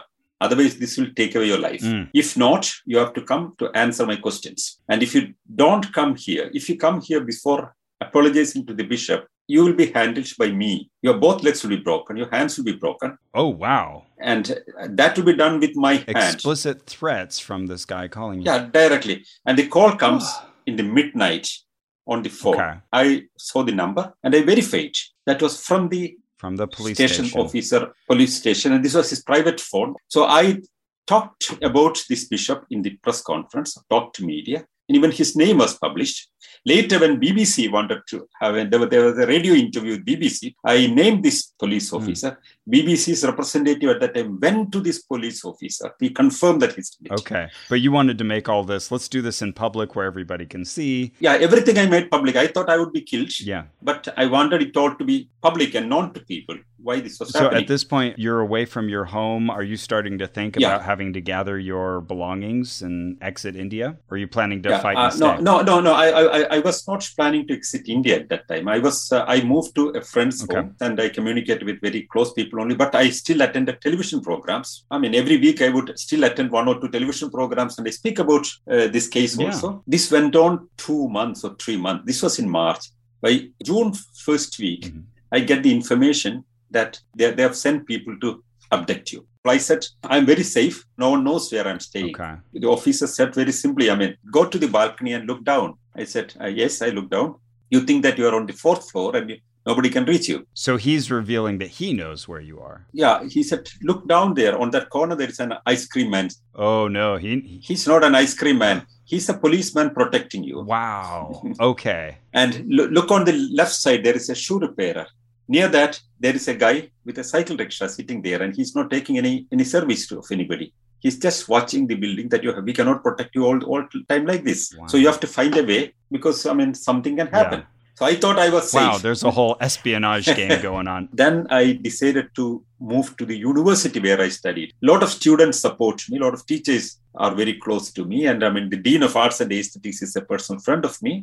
And only some close friends know where I am. Every morning they come and so that I could, there is just, it's a, it's a room without a toilet. I had to inform them and I, they would come and help me to go to toilet and I would come back in the room. And I remained there for 10 days. The new scientist interview with me, I think the AFP interview also was done when I was in this stage. Okay. From here, I sneaked out and they took a friend's car and gave these interviews and came back. And I mean, You're still functioning as a media personality, but in hiding. yeah, from hiding, I was speaking about Mhm. this case. I'm assuming at some point your cover was blown. July, I had a lecture tour pre-planned in Poland. Mm. The, the local Polish rationalists were organizing a lecture tour of me. I thought if I go to Poland for this lecture tour, I mean, the dust will settle down hmm by the time I come back. That was what I thought. And uh, So, kind of like the recent coronavirus pandemic, we all thought we were going home for two weeks, yeah, and then it ended up being a lot longer. yeah, the lecture tour would be in uh, July. I was yet to apply for a visa. Mhm.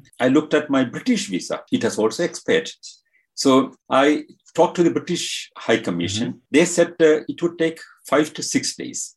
So I talked to friends outside about the situation, and three people immediately responded to me. One was Paul Kurtz. Oh, Paul Kurtz, the founder of the Center for Inquiry and the Committee for Skeptical Inquiry. Yeah, he, he sent me a letter signed by Tom Fink hmm that says that they're giving me a position in Center for Inquiry to give lectures for six months and offering me a salary and all, so that that could be used to come to Oh, United States. fantastic. I talked to the United States Embassy. They said 15 days for the visa. Okay. I had all these options. Then a producer of uh, BBC, Robert Eagle in London, wrote me that come to my place and you can stay here as, as long as you want. He was an old friend. Lots of open arms to welcome you. Yeah, yeah. The third person was Pekka Elo, the education counselor of Finland. Again, an old friend. And he wrote uh, that uh, you should simply go to the Finnish embassy right away and put an application today itself. I am driving to the foreign minister's office. Okay. It's a Friday, 12 o'clock, they close, it's 11.30. Run in, into the embassy and say that I want a visa. The counter person said that my son's birthday is today afternoon and I have to go and I've taken a leave. Can you come on Monday? No. said, no, this is this is not possible for Monday. Three minutes before it was closing, and I got my Wow. visa. Wow. Okay. So you have a Finnish visa. I call friends, and somebody immediately sends me a ticket to Finland that comes on my phone already. I decided to fly the next morning. Here you are 10 years later living in Finland. yeah, but the most interesting thing was I didn't inform anybody, including my children. I mean, of course, they were growing up and at that time. Oh, how many children do you have? I, I have two children. I have two children. They are they are adults and they're working in New Delhi. And uh, before the flight took off, I informed my daughter. Then I called James Randi. He was campaigning so vehemently for me. He wrote at least a dozen articles in support of me. Yeah.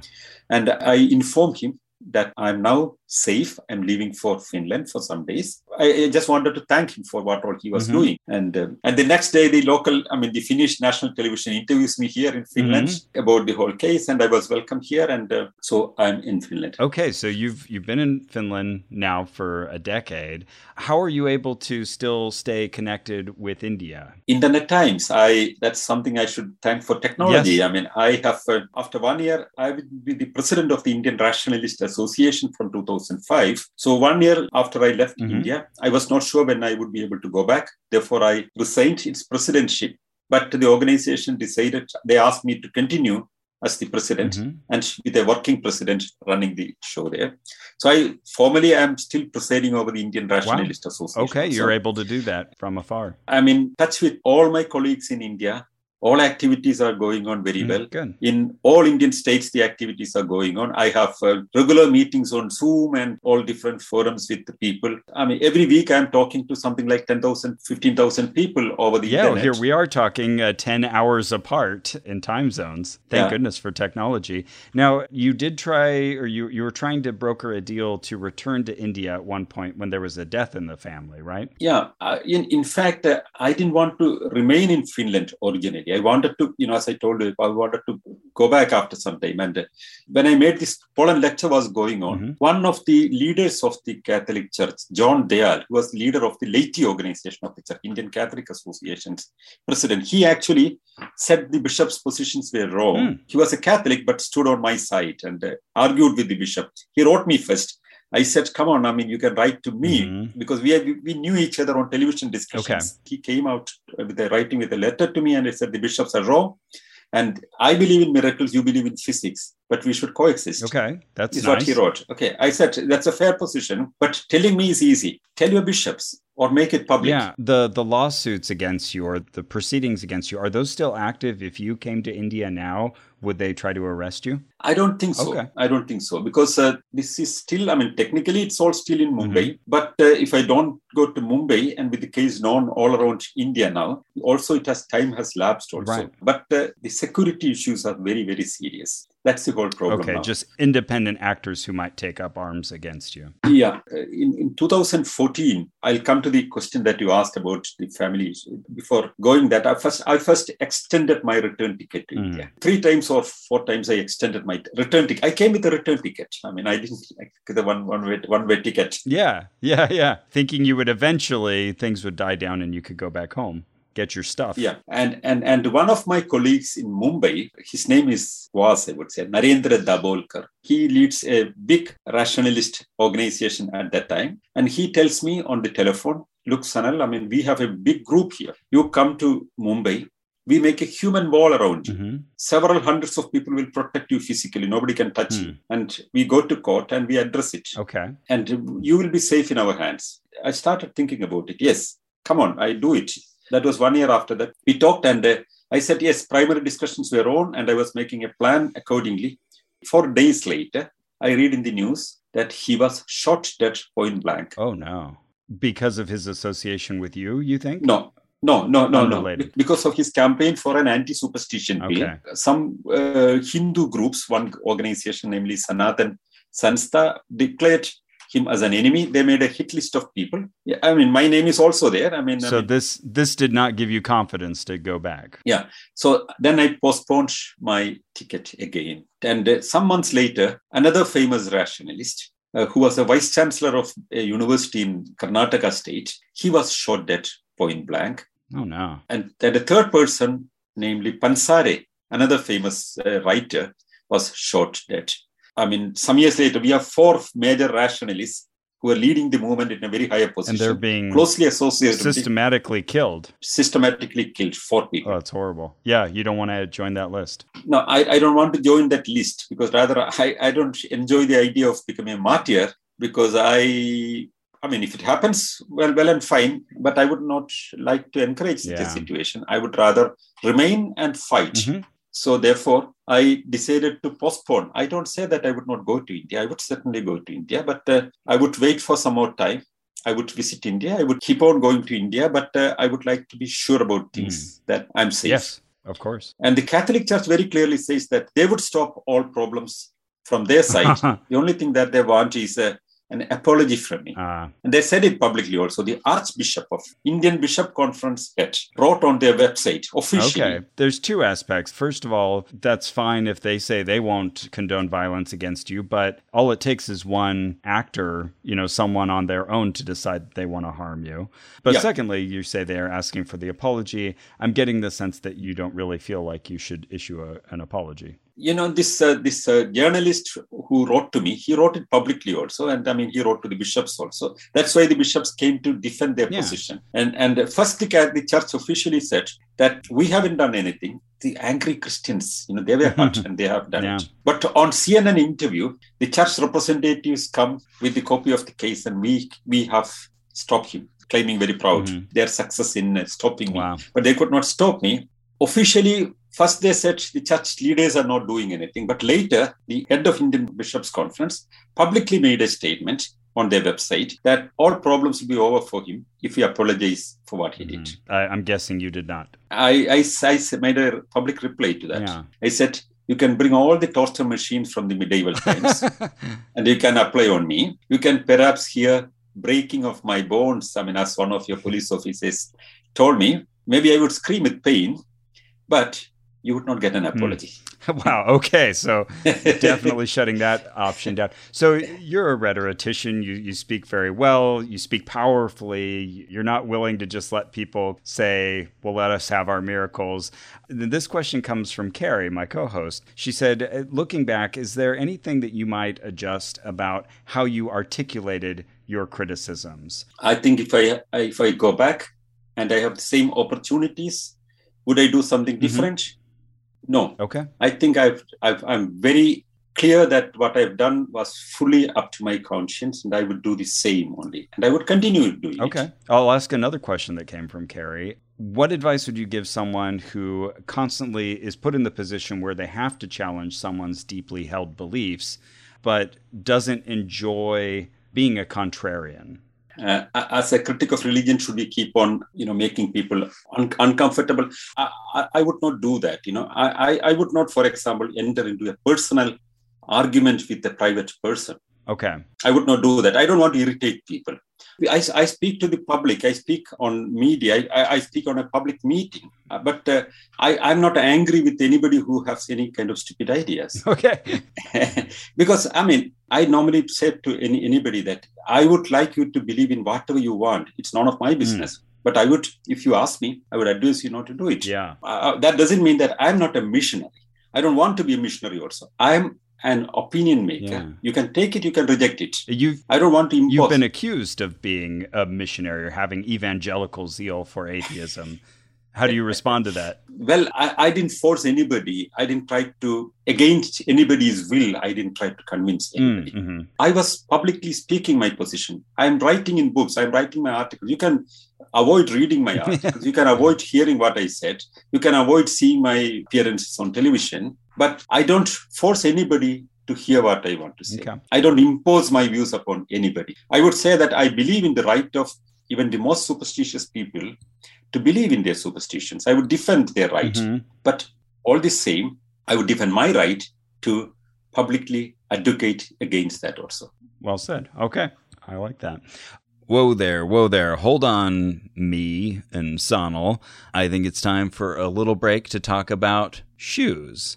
And again, Carrie's not here, but I have a special guest, Kara Blocher. Hey. Hello. Hi. These happen to be products that you know a lot about. I do. I wear them every day. Carrie's often, I don't know if she's skeptical about this, but, you know, I talk about how people will stop me and point out my shoes and how much they like them. And she thinks I live in this weird world where she thinks it's a lie. Where people, I don't know, it's just, I guess it just doesn't happen to her. Hmm. But you were there for that one story I that I told where you and someone we ran into were both wearing the same the point shoes. Yes, I do actually. I noticed her shoes and I stopped her. Yeah, you pointed it and out. And I said, Hey, I like your shoes. And she's like, Oh, thank you. And then she saw I was wearing the same exact shoes. Uh-huh. And then I was wearing Rothy's and she got all excited about maybe getting them for her husband. Uh, but this happened to be just this last week. Nancy, my next door neighbor at work, she saw my shoes and she's like, "Oh, those are really nice." And I said, "Thank you for saying that. I'm going to mention that because these are Rothy's." And I told her about them and why they're important. So all of you should know Rothy's are, well, most people immediately want to talk about the fact that they're made from recycled water bottles. Definitely. That's pretty cool. Uh, but they're also comfortable. They are. Even if they weren't made out of water bottles, you'd want to wear them. Washable. Have you put yours in the wash? I have a few times now. Okay, so you what? You just take out the insole and yeah, then, and you just stick them in the washer. And then you don't dry them. That's the important thing. Correct. You you let them air dry. You actually have two pairs of the point, don't you? I do. You at one point said, I didn't mean to use the point multiple times there. I you, get your point though. Uh, you asked me to buy a second pair just so you'd have a fresh one, but you held on to the the older ones because they're still good. Yeah, I still wear both pairs. So okay, so we've got comfort, we've got washability, we've got durability. They last a yes. long time, and they've got style. They look nice. Effortly classic. So both of us have two pairs. Look at us. All right. So what should our listeners do if they want to get some Rothy's as well? They can find their new favorite shoes and get ready to be asked, Are those Rothy's? Uh, which, by the way, you can always tell if they have the little blue stripe on the back. That's what I always look for if I see a shoe and I suspect it might be a Rothy's. Mm. I get behind the person and I look down. Smart. Okay, plus get 20% off your first purchase at rothys.com slash oh no. That's R O T H Y S dot com slash oh no. But also, we are frequent users of HelloFresh. Yeah. So, what happens when you order a box of HelloFresh? Well, lots of great food is delivered right to your door. Yeah, it comes in a box. And it's fresh. That's right. And it says hello. It's so friendly. and we're big recyclers in this household. Cara knows that because she's seen me taking apart boxes He's obsessive. and putting things in piles. But the HelloFresh boxes, you can break them down and pull out pieces and recycle them. There's a lot of effort, I would say, put into making this sustainable. We have a family of three here, so we'll often order the box for four people. Uh, but that doesn't seem to stop us. We just kind of We like, just keep eating. yeah, we, we eat our portions and then there's And extra. and usually, usually it's Drew who finishes it off. But Is it? It's not you? I help, calling me out. And at first, you would always let me make the meals, but lately you've been, I've learned my lesson. you've what? It's not like I don't make them well. It's That's just I true. take a long you time. You make them very well. It's just by midnight I'm kind of hungry. Uh huh. Yeah, either I'll help Kara or you'll make it, and um, it's always good. Whoever's making it, it's just it's faster when you're making it. But what I really like about it is that they do all the planning for you. It comes to your door with all of the things that you need. There might be some basic things that you'll have around the house, like butter, salt and pepper, or something like that. But otherwise, you can skip the trip to the grocery store and then count on HelloFresh to make the home cooking easy and, of course, fun and affordable. And that's why it's America's number one meal kit. HelloFresh is now offering vegan recipes on the menu every week. Made without animal products of any kind, like dairy, meat, eggs, or honey. Enjoy meals like sweet chili tofu bowls or spicy coconut curry stir fry. Yeah, that's pretty cool. Like I just saw recently, they have all these new, especially bowl items. I'm excited about that and hoping we can get some soon. Also, have your pumpkin spice and eat it too with a rotating selection of fall inspired items from HelloFresh Market. From brunch kits to a fall dessert board, you'll find everything you need for all your favorite autumn occasions like tailgating, Das Oktoberfest, und mehr. Do you have any uh, favorite HelloFresh recipes?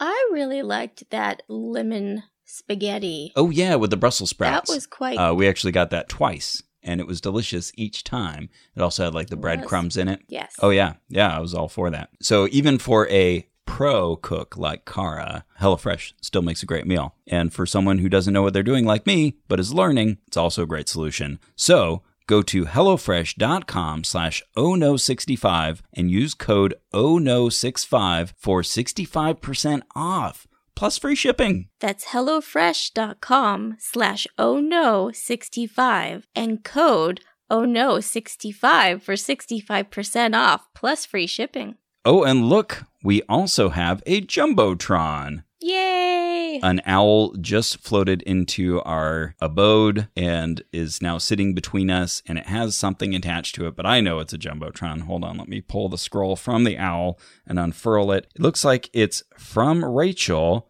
to Diane. Ooh. And what does she say? Happy birthday, Mom Barry.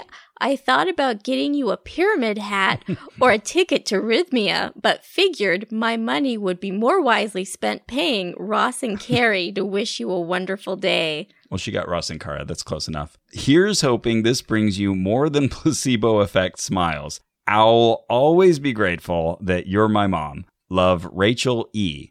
Nick also sends his regards. So kind. Yeah, happy birthday, Diane. All right, well, thanks for joining me, Cara. Let's go back to Sanal Edamaruku.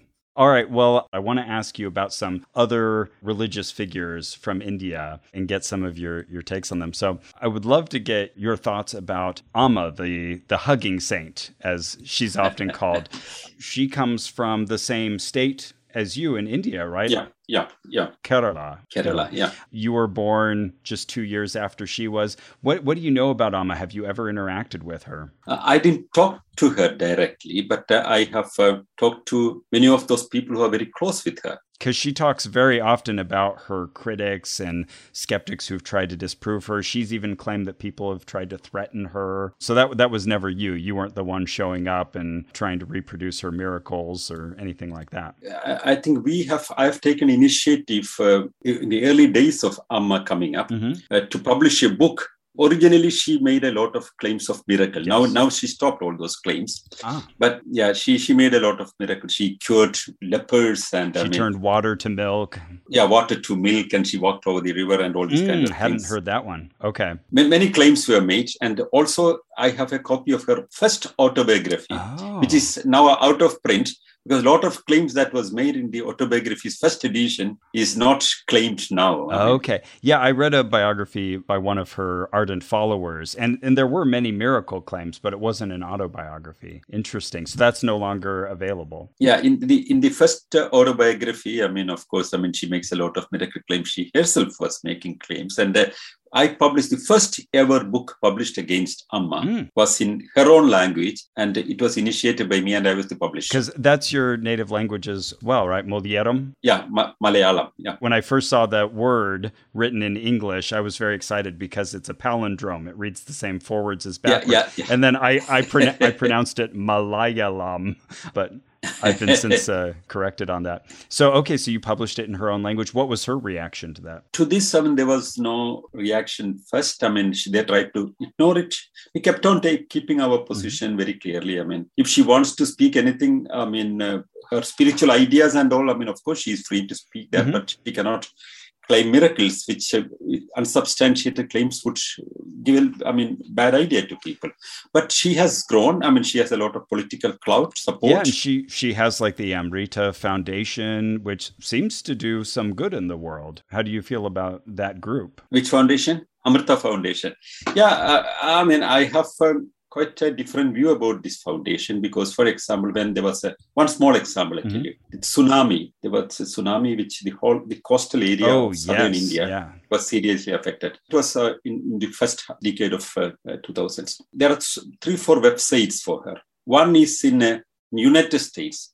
Its name is amachi.com. That's her, her followers are doing it Okay. the claim published in that was uh, she was collecting a lot of money from all around the world uh, to help the people who were affected by the tsunami. But the claim says she was standing on her building in on, and then she saw the tsunami coming, and then she just throw a side of her sari that she was wearing. So the sari goes several kilometers and spreads on the sea, and the tsunami stops there. What? Yeah, that's officially claimed That- that, it did not, it would not come to her ashram, and that's why the ashram was Oh, protected. that she stopped. She stopped the tsunami from harming her ashram, but not from Yeah. killing so many people. we asked one question only: if she could stop Yeah. it for Why not ashram, stop it earlier? Why didn't she do it for Yeah, other people? yeah. Why all this thing That's a happened? good question. Second thing, did it? I mean, the tsunami reach her ashram? It's in the on the seaside. In fact, this side of the, the whole area was less affected Hmm. because the Bay of Bengal was more affected. But the tsunami waves came and the wall of her building was collapsed actually. Mm. Uh, such claims. And another set of claims. She, of course, this voluntary organization in her Mhm. name has collected money from all around the world, which was quite not transparent. What kind of money was collected, how it was spent, and there was a government of India inquiry about that. And funds to her organization was stopped for some time by the Central Economic Offences Wing A third party. a government body in India. You have to get approval every three years or after a certain period Yeah. to get further support. Yeah, they lost their permission after this incident because of the not transparent financial statements that they made. Okay. So that speaks about something. I would not uh, argue anything more because I don't have evidence whether they misused the money or not, but that was accused by a lot of people. I see. It seems like what she does now with the hugging and not really making any big claims, people kind of make the claims on their own. It seems like she's found a very uh, smart approach, which is just to let people create their own miracle stories. I mean, if she go around and hugs people, and if some people feel relieved out of Mhm. that, I mean, if they feel comfortable, I have no complaint about Okay. that. I mean, what's there to Yeah. be complained about Yeah. that? Sweet gig. If I would suggest that you know this, the problems that make people suffering would not end with that. Yeah. That's a temporary solution only.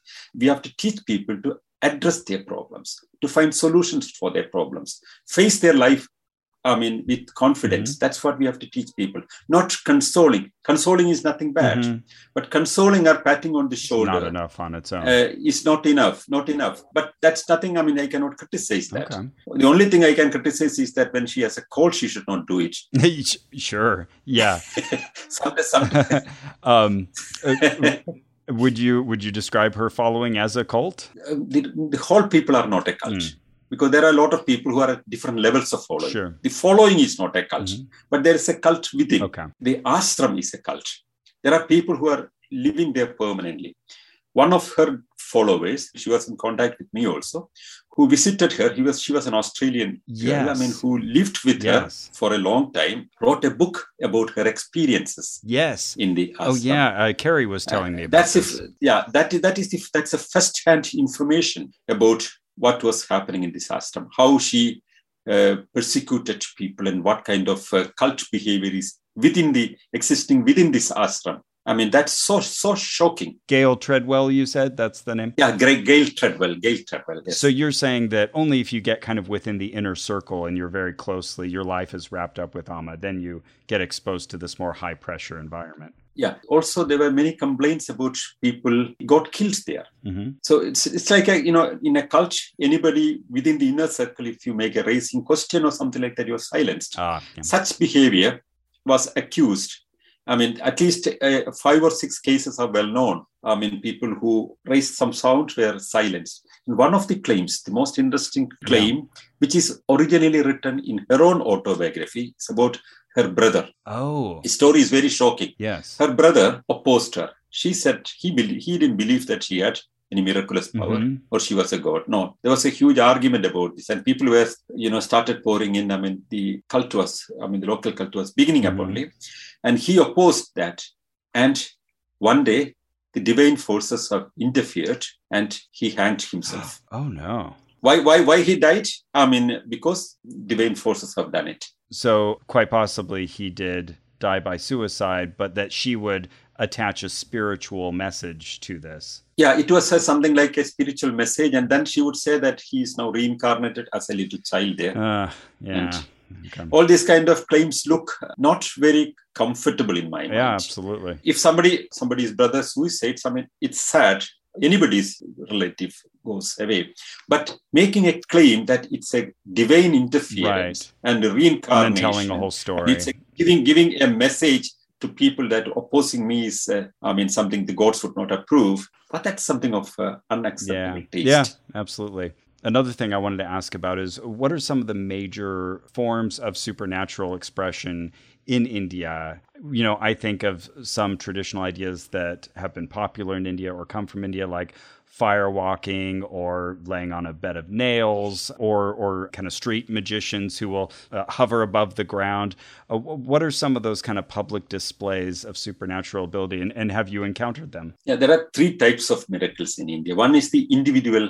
You you you face you get you you believe that you attain some extra powers mm-hmm. and you claim that and others believe mm-hmm. it sometimes uh, natural phenomenon which uh, you yourself or others cannot understand, I mean, are taken as miracles. Like you walk over the fire. Mm-hmm. In a temple festival, there is a, there are fire embers, and people are chanting slogans, and they run over the fire, and they don't get hurt. And there's a physical explanation for why they didn't get hurt. Yeah, very simple. That I mean, if you walk, I mean, in terms of physics, yeah. it's very simple. That if you don't stop and keep on walking, you don't catch fire, mm-hmm. you don't get hurt. But if you stop, you cannot do that. I mean, you will fall down because your feet will be yes. and when we explained it very simple like that, people asked, "Could you do it?" Then, mm-hmm. well, we have done. 1985, we called a press conference in Delhi's uh, International Press yeah. Club, and we've made a fire in the press club grounds, and we asked five of our volunteers to walk over the fire and they walked. Then so many journalists they walked over it, and that was front page news in the whole oh, country. Yeah, that's that's a great way to have a public demonstration. yeah, that's, yeah, that's the way to explain it. I mean, many people, for example, they think that they got some power. Mm-hmm. These are natural things which they don't understand. These are simple scientific principles, but they don't understand the scientific principle and they consider it a miracle. Other kind of people are clear fraudsters, you know, who manipulate things or mm. make meticulous plans or use small chemical stuff and I mean make miracles. Like you look at magic tricks, essentially. Magic tricks, which James Randi would call the the fraudsters. Mm-hmm. I mean, you have to know what you're doing in this case. Yeah, it can. This can be explained also with the knowing what it is. For example, there was one guru, Sadachari. He would look into a havan is made. Havan is a holy fire in the Hindu ritual, mm-hmm. and uh, the purified butter ghee we call mm-hmm. it is poured into that, and he concentrate on that and fire simply burst up. Oh. And with his mental power. Cool. And he shows it. Yeah. And he has shown it to the former Prime Minister of India, Indira Gandhi. And he put a paper over it. And then a message comes signed by late rationalist father, first Prime Minister of India, Jawaharlal Nehru. and uh, that was all in the media at one time. Wow. We responded to that also. I mean, we again called a press conference in the Delhi's press club. We collected the whole from one of these places. What are the materials we were using? And we found there was a, a mixture of two things. One is all the wood was treated with the potassium permanganate, mm. and what the pouring was not purified butter, but it was purely glycerin. Oh, potassium permanganate and glycerin has a chemical action. Wow. In three minutes, it bursts into wow. fire. Very simple. Okay. and you know, okay, we explained it. There are chemicals used, but we didn't want to tell it publicly what chemicals because people, people would repeat that. Yeah, you get copycats. Yeah, yeah, and then but when the challenge came that can you do it? Well, I called a press conference in Delhi's press club. Hmm. Then I said, look, I'm a rationalist. I don't believe in all these kind of things. But our prime minister, former prime minister, believed, and all, all these ministers are believing, and uh, there are pictures all around the tabloids. Now I'll try to see what is happening. Yeah. So then there was a television program going on in Indian television with all these miracle stories and ghost speaking and all. So I brought some wood pieces, put in a vessel, and I said, now I'm going to concentrate. I said, and I poured some purified butter, Uh-huh. and I mean, which was, I mean, glycerin Yeah. only, and the fire burst out. And I put a paper above it, and comes a message from the same Jawaharlal Nehru, the first Prime Minister of India, that the television program in Indian television is absurd. It should be stopped. So it's very simple. they didn't like you reproducing their magic. Yeah, yeah, very simple. If you make diluted sulfuric acid and write on a paper, after five minutes it will dry up. Put on any uh, heat, and it will be pure black letters coming out there. Mhm. Or use citric acid. You can write even with a lemon as a uh, lime juice as a ink, and this this can be replicated. I remember my dad doing that as a magic trick for me. Yeah. yeah, this is something. I mean, this kind of people. This is the second kind of people, fraudsters, using chemistry and I mean, I mean, small tricks. Mhm. And the third kind of people are psychopaths. They believe that they have power, and a lot of people around them, the strange behavior that people have, they speak to unknown things and they see things and they speak about uh, their great experiences, and uh, that can be believed. You know, some some people can claim it without having these experiences. I would call them fraudsters. Some people may actually feel it. If they have schizophrenia, for Oh, example, right. they can have hallucinations, delusions, and and if they have a commanding voice, and a lot of people will immediately run around you. Yeah. So all these uh, strange things. For example, Amma would recently. I mean, she Might said fall that. in that third category. Yeah, I, I, I, do not know whether it is sec- second or third. I mean, or a because combination, maybe. for example, one claim that she made, she would not die. Three minutes before her death, she would turn into a black stone statue. Okay. And this will remain to be seen, I guess. Yeah, but uh, I, I, I was sa- sadly remembering about a similar story that was in Uttar Pradesh in India, which I had to expose. There was a girl who claimed that she turned into, or, or the supporters turned that the holy woman was turned into a statue. Oh, interesting. And there, there, there was a small statue of her, Yeah. and she disappeared. Oh, no. So you think there might have been foul play for people trying to.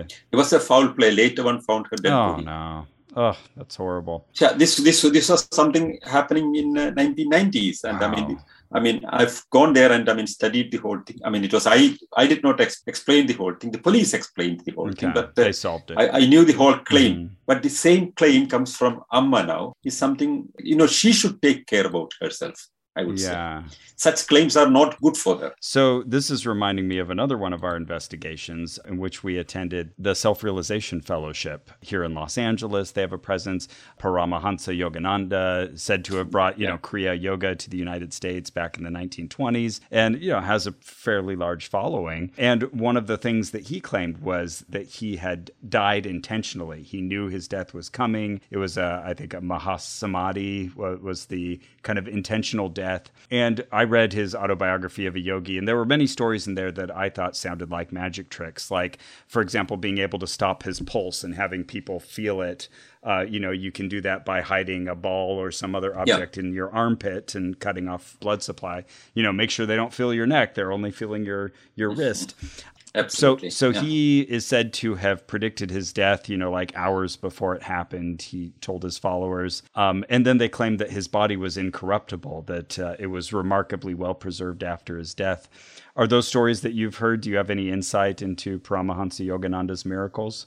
Yeah, I've heard the stories, but this is not a unique story. Many of the Hindu holy Hmm. men or, or sadhus or gurus, I mean, when they die, the disciples make such claims. They predicted the death so precisely, hmm. and ev- everything was known.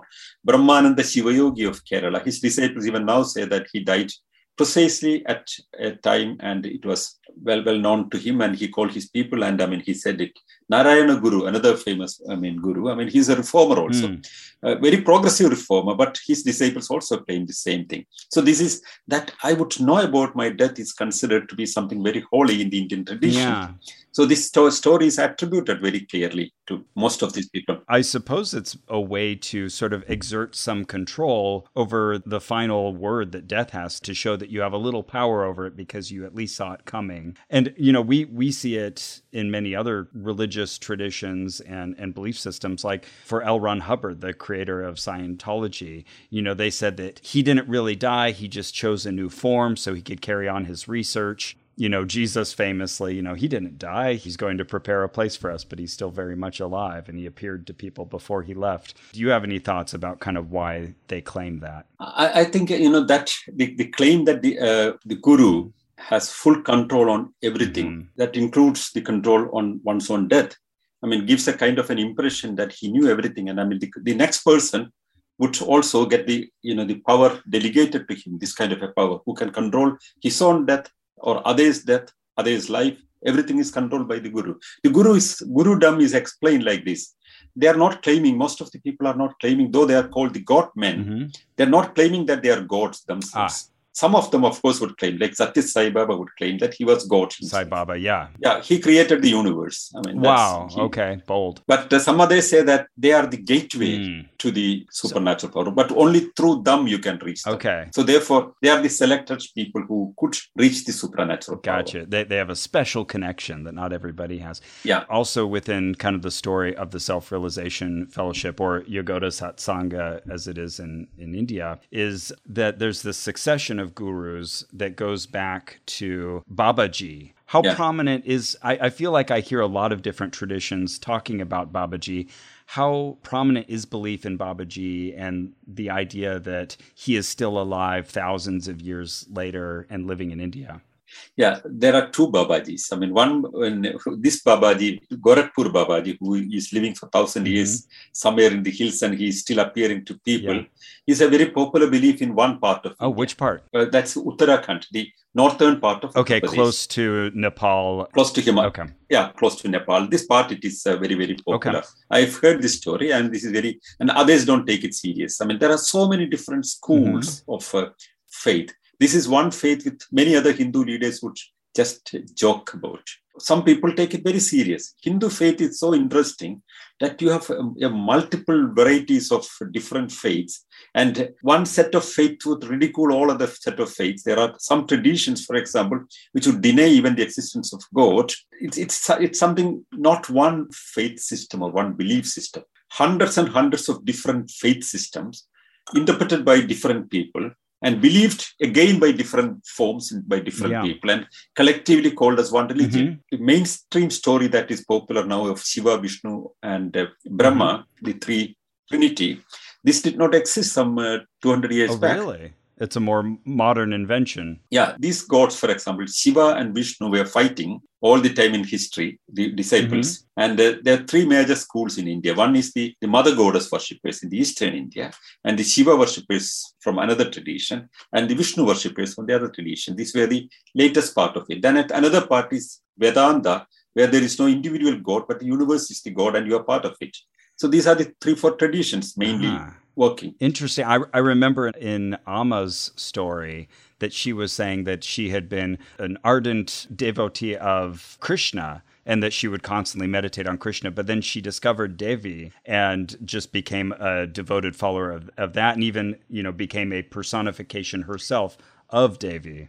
Yeah, yeah. In the earlier parts of her, I mean, I don't know whether she does it now, but earlier parts of building up her career, she had two days.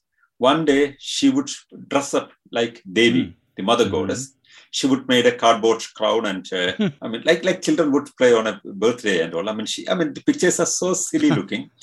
she makes a cardboard crown and uh, all dresses and colorful dresses, and she dances like Devi. Okay. Another day she would make a Krishna Bhava, she called. She would dress up like Krishna and put a peacock feather on the head and all, and she again cardboard crowns. Okay. And uh, and she dances, and a lot of people are happy about that. All right. I, I, guess nobody's harmed with that. What What are some of the other uh, people that you've looked into? I believe you've also researched Bhagwan Rajneesh or Osho. Many people may be familiar with him because there was a really popular Netflix documentary called Wild Wild Country. Yeah, yeah. Did you ever interact with him or investigate him? I have written uh, articles about. Uh, he was known as Osho in mm. India. I mean, last Osho. part of his life, he changed his name. His name was Rajneesh, and then he was known as Bhagwan for a lot of people. Then later part, he changed his name as Osho. It seems name changes kind of come with the spiritualist game. Yeah. I mean, he said many things sensible and many things absolutely no- nonsensical also. Okay.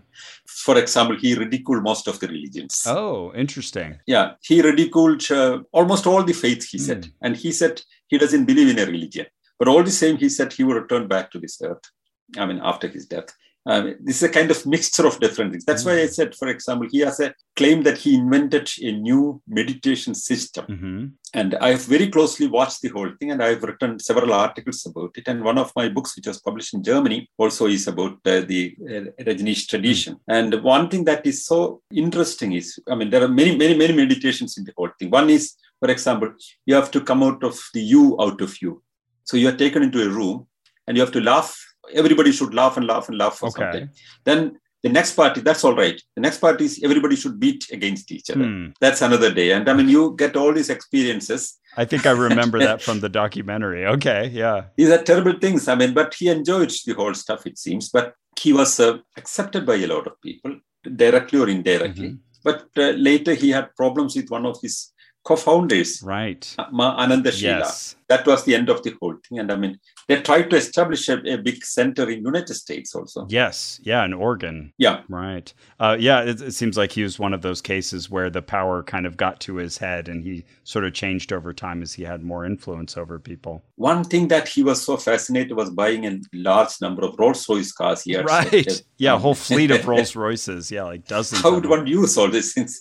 right. Not dozens. I mean, I mean, thirty or forty Rolls Royce cars. I mean, fascinating. One thing that keeps coming up is reincarnation.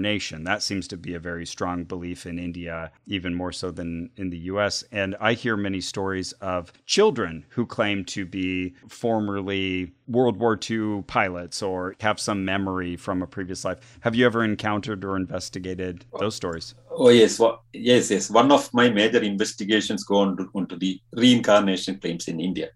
And uh, most of the claims, interestingly, were coming from United States. Oh, really? Not from India. Oh. Yeah, not from India. India, of, of course, India also.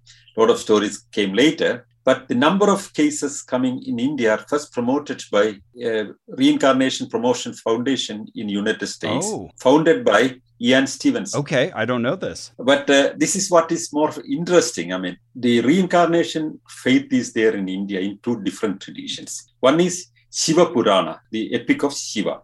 The other tradition is Bhagavad Gita. Oh, okay. These two traditions are there. An, an ancient text, one of the oldest uh, religious yeah, traditions. Yeah, yeah. These these two are, I mean, pretty old, at least 2000 or 1800 years old. Shiva Purana speaks about reincarnation, uh, not happening for a human to a human, but it goes through several insects and creatures and all. That there's sort of a, an ascension Yeah, yeah, and a descension based on your activities in life. 1600,000 lives you have to go Oh, through wow. to come back to a human uterus And, again. and if I understand, the caste system is also kind of attached to this. yes, caste system is justified on the basis of the sins done in the past life has made you a lower So caste. kind of a built-in racism, really. caste system is uh, still worse than racism Yeah. because race is something you can make a policy against that and it's done but caste is inherent in your mindset Mm. you believe that i mean if you break the rules of caste system you will be born as a dog next Mm. life you don't want it Wow. and even if laws change it hmm you cannot change it it's a mindset problem Okay. So the reincarnation what is said in bhagavad gita is you are after death you are born immediately. Like you change your clothes you change your body. Hmm. you go into new cloth. These are the two different faiths. But these are old faiths just not very popular in india now. But a, a random folk stories go around.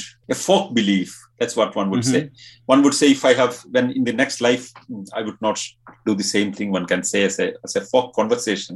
But it's not part of a serious faith for many people. Hmm Okay. but on the other side, there was a one famous effort in 1960s by in an academic circle to establish reincarnation. Oh, to find some actual factual stories. the Uni- University Grants Commission has uh, given funds to one research center in the Rajasthan University to study the cases of reincarnation, which is coming up in different places here and there. And one Professor Banerjee was allowed to establish a department of reincarnation in uh, Rajasthan University.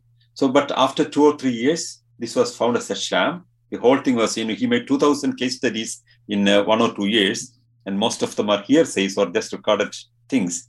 And uh, the department was closed down, and the funds were cut down, and he was taken out of the university. So they weren't really doing the critical work of trying to verify these stories or find some sort no, of no, no, corroboration. no. He was a promoter of these Okay. ideas. And just collecting them and publicizing He moved to. United States after Mm. that, Okay. and found, found a follower, Ian Stevenson. Ah, that's the connection. Ian Stevenson has produced a lot of stories of reincarnation, but most of the stories were originally coming from his Banerjee's collections. I see. So all that work that was done under the academic rubric was then exported to the US and kind of adopted by Stevenson. Uh, Stevenson once came to New Delhi, and in his meeting, I went and attended the Mm. meeting. And after the meeting, I asked him, "Do you have any recent cases in India where there is a reincarnation claim? Is there?"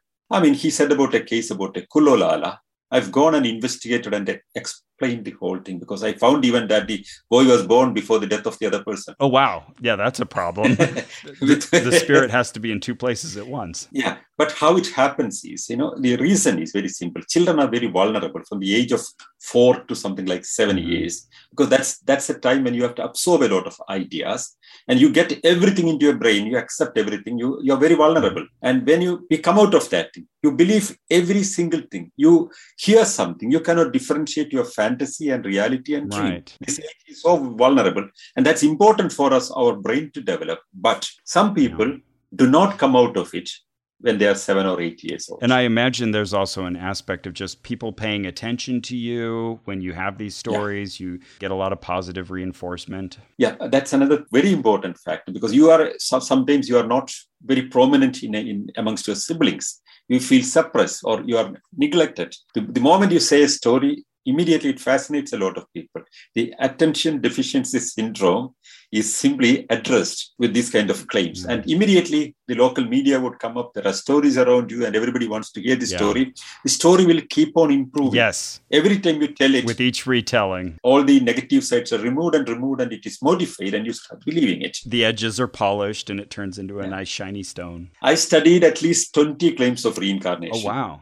And and wrote several articles about it. Okay. also. And they all were found wanting, I'm guessing, or were just unverifiable. Mo- most of the time, I mean, I was trying to see the claim from to study the other side also. Who's reincarnated? Was there anything that surprised you that, like, you know, you were impressed at some aspect of the story? One, see, for, for example, this Kulolala's reincarnation was a very interesting story, which was uh, so fascinating. One boy claims that, I mean, he's the incarnation of Kulolala. Kulolala was a very rich merchant who was shot dead by some, some dacoits or something mm. like that. And then a boy some 70, 80 kilometers away from a very poor background, a poor farm, farm worker's son, suddenly claims at the fourth year that he's Kulolala. Okay. Take me to my home. And he's taken there. The story goes that his wife, Sudha, the first report in the major newspaper was as follows. Uh, Sudha says that, uh, well, if you are Kulolalas um, coming mm-hmm. in a mm-hmm. new body, you know where we keep the yeah. key. Yeah, yeah, okay. And that's known to you, you and me only. Now nobody else know mm-hmm. than Kulolala. This is a good test. Can you just identify it? The story says he has gone and simply took it and gave to her. Whoa, okay. That's the story. The story. So what I did was first I went to Kulolala's home. I talked to family. I pretended that I was a journalist, wanted to write about it, which was true mm-hmm. also, not a wrong thing. But I talked to this lady privately and asked about the story. She said, no, it was the other way around. Ah. He could not find uh-huh. it. And I was so shocked and I don't believe it. Okay. Yep. That's how storytelling works. Yeah. And then I went to this boy. And I asked, I, I came in a car, which was a new branch of a Suzuki car. I mean, it was very new in India at that time. And I had one of the first cars. And uh, I, I, he was fascinated with the car. And I took in my hand and I went to the car and he said, Do you know this car? Uh, I'm coming from Kulolala's mm-hmm. family. Mm-hmm. I, I told him, Yes, I remember this. I was driving in this car. Okay. So do you know that this was Kulolala's car? I put a suggestive question yes. to see how he responds. Yes, this was my car. let me go in. Let me go in. And he goes in and he moves the steering. He and fell for the trap. I, I, I, know where this is going. He said, I, I know, I know. And this car was actually came to Indian market. This branch came to Indian market after five years after his death. okay. I mean, this was all recorded. And uh, that's funny. Carrie and I on the podcast were recently talking about a movie called Little Buddha, uh, which was a very similar story of this prominent. The Nepali one? Yes. Yeah. You've heard of that. Yes, yes, yes. Yeah. yeah. Kind of yeah. based on that same story. In the US, we have a popular version of this where the examples I can think of are all young boys, but they claim that they had a near death experience and went to heaven and met Jesus. And there's many popular books and films based based on these stories. If you cannot come out of this childhood phenomenon of uh, believing everything without questioning and uh, mixing up your dream and fantasy and reality, when, when many people continue this, they get into a trap of it. They cannot come out of it. Yeah. For example, this boy, when I met him, he was four years old. When he was 15 years old, I saw some reports and saw some television programs telling about the old story, forgetting about how it was exposed at that time. For several years, it was not there. But this boy still believed that he was mm. the hmm. incarnation of Kulolala. But meantime, with my explanation and the facts all published, the family rejected the idea. Oh, wow. Yeah, but he was feeling. He persisted. He persisted. And uh, he felt he was not accepted by his family and he felt sad about it and there was some interview so he he was living as kulolala mm-hmm. which is sad you know that's that kind of mental situation that people are trapped yeah, into. that's tough because i'm sure there's probably it's different for each individual but i'm sure sometimes you also are trapped because you'd have to say that you were a liar you know that you were misleading people and that's very hard to admit. Or you've gotten so much positive feedback and people who depend on you to keep this story going yeah, that's tough. But you're you're suggesting there's an element of arrested development. They sort of stopped yeah, development. Yeah, that's a correct word. Arrested development. And I mean, they would remain there mm-hmm. and they would insist on that. It's a sad situation. I would not feel angry to these people, I mean, who claim to be reincarnation, but feel sad about them because they are trapped in some mythological story or some kind of a little world that they created for themselves and trapped there without a possibility to come out of yeah. it. Yeah. Yeah, absolutely. That is sad. Goodness, I, I feel like we could talk about so many figures for so long. Like there's the Art of Living Foundation that we briefly attended. There's Transcendental Meditation and Yogic Flying. Uh, by yeah. the way, this transcend you, you asked about Paramahamsa. Yeah. I mean, he died. He died in a very big hotel. Somewhere, yeah, the Biltmore in Los Angeles. So he, yeah, he, he, checked in and I mean decided to die, and right. That's the story. Yeah, and I feel like yeah. yeah, I feel like he gave like a big speech, and then he died like either during the speech or shortly thereafter um, in front of his followers. Yeah, I feel like there's got to be way more to that story. Yeah, but the uh, other thing, you know, the Sri uh, uh, transcendental mm-hmm. meditation. Mm-hmm. I mean, Mahesh Yogi, he was another person who made a lot of uh, inroad in the Western world. Mm-hmm. I, I, would consider Paramahamsa was the first person as a guru who reached the Western world, especially United States. But uh, uh, Mahesh Yogi has reached all around Europe some of the Beatles were following him. Right. And uh, he claimed that he could help people to levitate and fly, and people believed it. Right. Which is such a like something that could be so easily demonstrated. Just um, well, well they, they demonstrated flying. Yeah, but but it usually ends up being kind of cross-legged bouncing. Yeah, yeah, bouncing. But you take a photograph. That was not those were times of not photoshopping. So they would put a camera down there. I was there in one of their demonstrations, and the guys were falling down up in their hoping, Mm-hmm. But the photographs are that for a momentary second that they are up in the air. And then they just show everybody that photo. Look, I'm in the air. But I found also some of his devotees who came to me. I mean, I've seen some of my programs. He said he felt actually flying. And later he found that apparently they were given something in their a, a prasada, an offering given to mm. them. And he felt uh, something like uh, marijuana was part of it, and he felt oh. hallucinated. Oh, interesting. Yeah. Okay, so it was sort of a drug aided sensation. Yeah, that is one possibility. The other possibility that I always found interesting was, you know, the other report. I, I, I talked to many people who went through this experience. One of the experiences explained to me was as follows. He was asked, he was given a mantra, very simple, two sentences. Om Kri. Om Kri. Okay. Yeah, Om Kri, Om Kri. And I mean, this he had to repeat a million times. Wow. Sitting in a lotus leg position, straight back, mm-hmm. and the hands in front of you. Close your eyes. Oh, I'd, I'd, start hallucinating too. Yeah. And then he would be taken to a, a basement room. There is less air circulation there and he's all alone in a little cold room and, uh, and repeating so, and repeating sensory deprivation experience. Sensory deprivation and a lack of oxygen mm-hmm. would immediately trigger off hallucinogens in the brain. And i mean you get a lot of hallucination. Whatever you want to imagine you can imagine.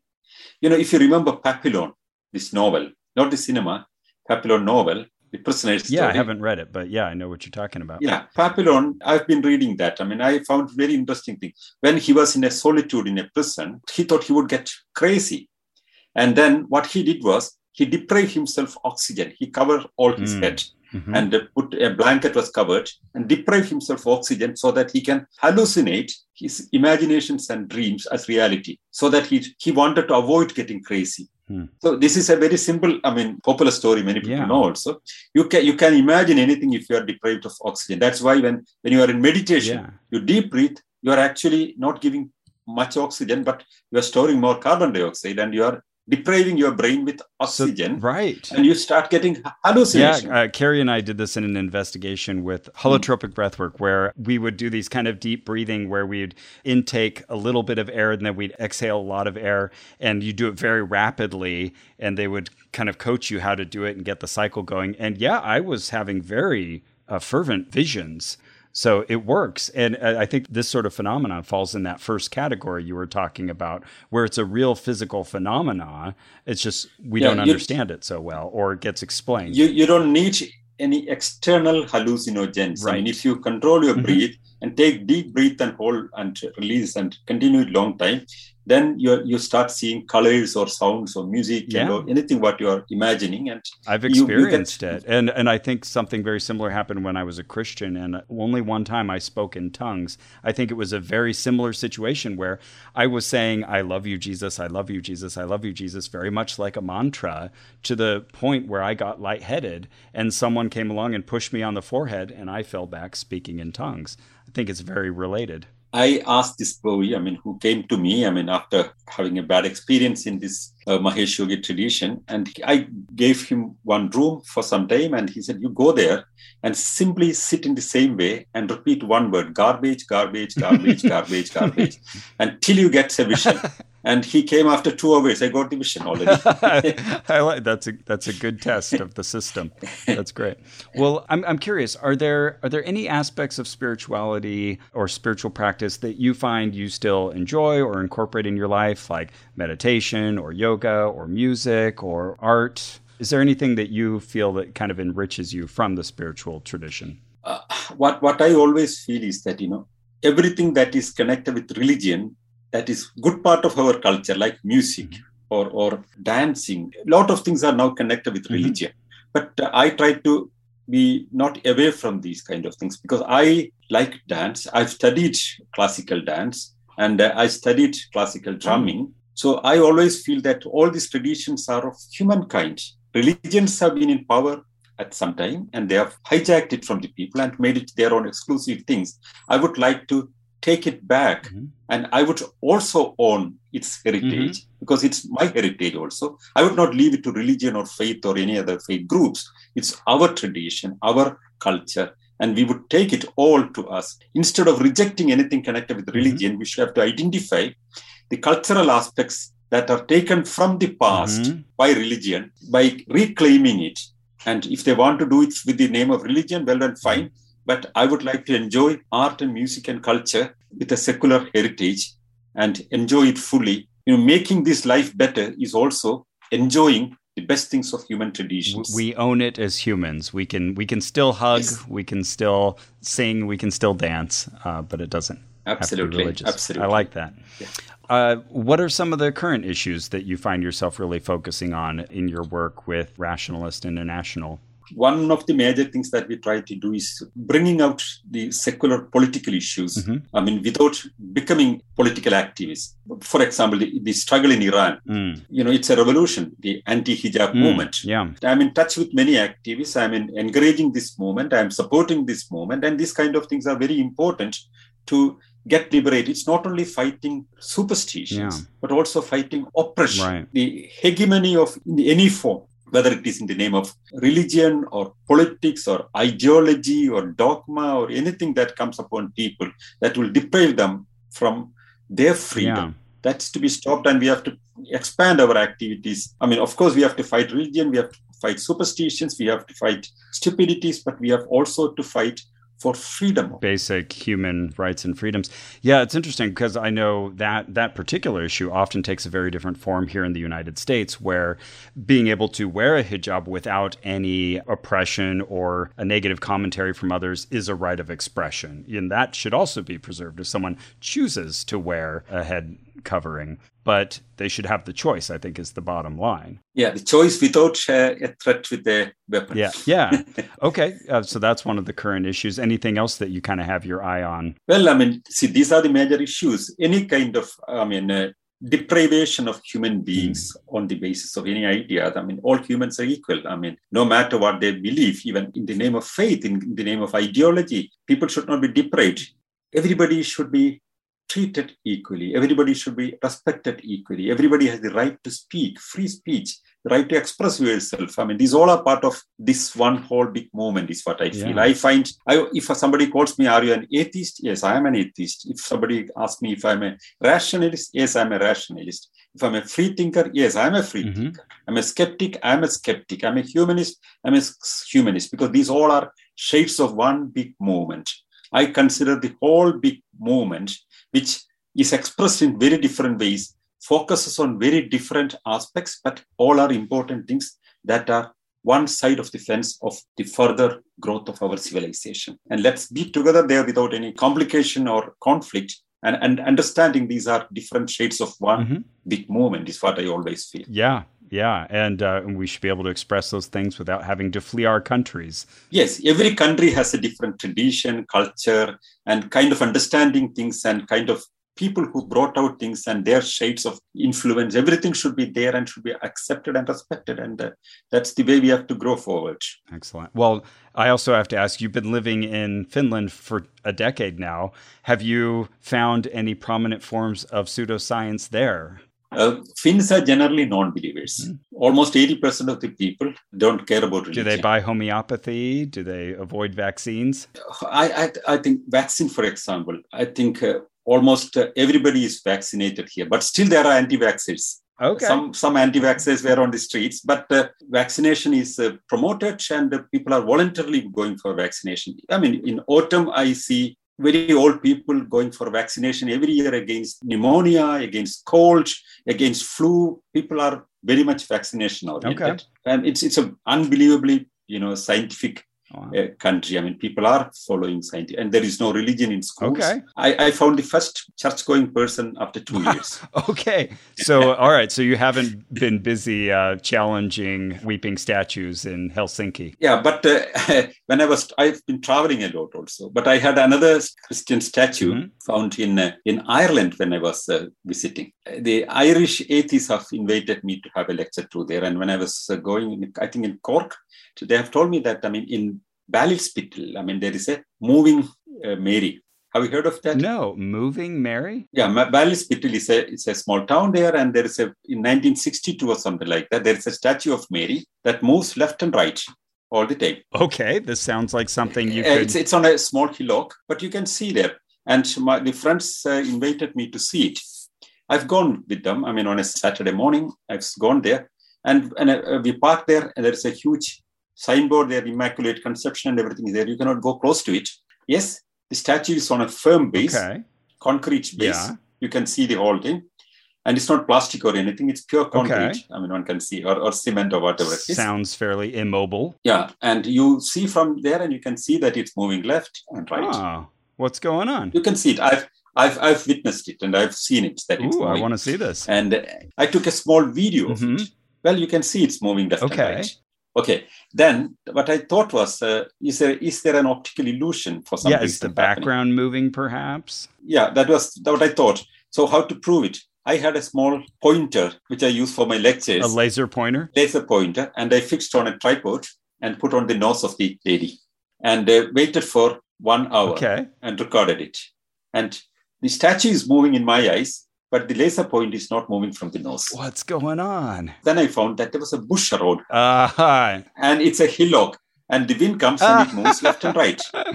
wow. So it's kind of like a gravity hill or something. We have these sites in the US where like you park your car and it will roll uphill and it's just a perception thing because Yeah. just the landscape makes it look like there's a slant where there's not. Yeah, these bushes are something like a halo made around. Mm. I mean, but the wind makes it moving left and right, Okay. and then you have an But it's very illusion. convincing. Very simple. Another Yeah, yeah. type 1 illusion. That's that's amazing. Okay, I'm hoping to visit Ireland soon and that'll have to that'll have to go on the list. I love it. Well, this has been fascinating. Like I said, we could talk for many, many more hours, but you've been so generous with your time. I feel like we may have to touch base with you again because in our adventures uh, for the podcast, we encounter so many aspects of Indian spirituality that are very active in the US. we can take up some of these issues individually. I mean, that may be easier for people to understand. And you know, now these are so many things. Uh, but uh, if you take specific things Okay. sometime, I mean, that may be more more Wonderful. Yeah. Okay, I look forward to following up. Well, uh, how can people follow you and how can people support you? I'm on Twitter and I'm on uh, Face. I have a Facebook page. Uh, there is a new application, the Rationalist. Oh, Rationalist. okay. There's an a- app ready and it's to be launched in two three days. Hey, okay. It sh- then it should be maybe this coming is out the, right as maybe, maybe this, this is the first time I first time I publicly say about it. I mean, it's already people were working on it several weeks now, not several weeks, several months practically. And this app will be officially launched in another week, and it's already there in in uh, Apple Store. And I mean, yeah, just you can just download Great. it. And what will you get in the app? Is it uh, news, updates? It's it's it's yeah. You have to get news updates. The plan is to report activities of all different groups all around the Mm. world, promote all their events. They get information so that they can, people can go to events and all. But that's all coming only. But now the app is ready and it's free. No advertisement. Just download and one can it. Excellent. Okay, so find you on Twitter, download the app for, you said rationalist. That's the keyword. Yeah. Wonderful. Thank you so much, Sanal. Wonderful to have you on the podcast. Really appreciate you. Thank you and nice meeting you, Rose. Likewise. Well, thank you again to Sanal Edamaruku for taking the time to talk with me from Finland. We started talking at 11 p.m. my time, 9 a.m. his time. I'm now I'm now really good at doing the conversion. It took a while, but we talked for almost three hours. So I'm hugely thankful to Sanal for giving me so much of his time, and I hope I get to talk again. We touched on so many issues, and some we only got to briefly talk about that I really would have loved to have picked his brain about more. All right, well, that's it for this episode. Our theme music is by Brian Keith Dalton. Our administrative editor is Ian Kramer. You can support this show at MaximumFun.org slash join, or you could leave us a Jumbotron at MaximumFun.org slash Jumbotron. You can tell a friend or leave a positive review, or tell your therapist. yeah, therapists love our show. You can follow Carrie on Instagram and see all her pictures of thermometers and wish her speedy recovery. I, I think she's getting better. I think she's past the worst of it. But boy, she's not been happy with COVID. Don't get it. It's bad. And remember, think yourself. I mean, don't follow others. Follow yourself. I mean, that's the most important thing that one has to do. Think openly. Don't be afraid to think and don't be afraid to speak out. And you can think of about anything and you can judge yourself your judgment is most important, not others' judgment. Just follow your point of view, your understanding. That's the most trustworthy thing.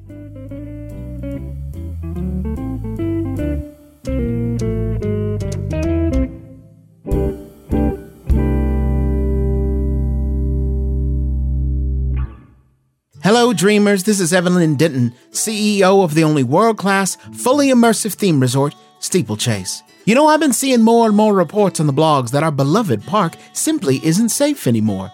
Mur- murder them? I'm gonna wreck it. They say they got mugged by brigands in the fantasy kingdom of ephemera, or hijacked by space pirates in infinitum. I mean, I could have a knife. My papa said that I needed to do a crime.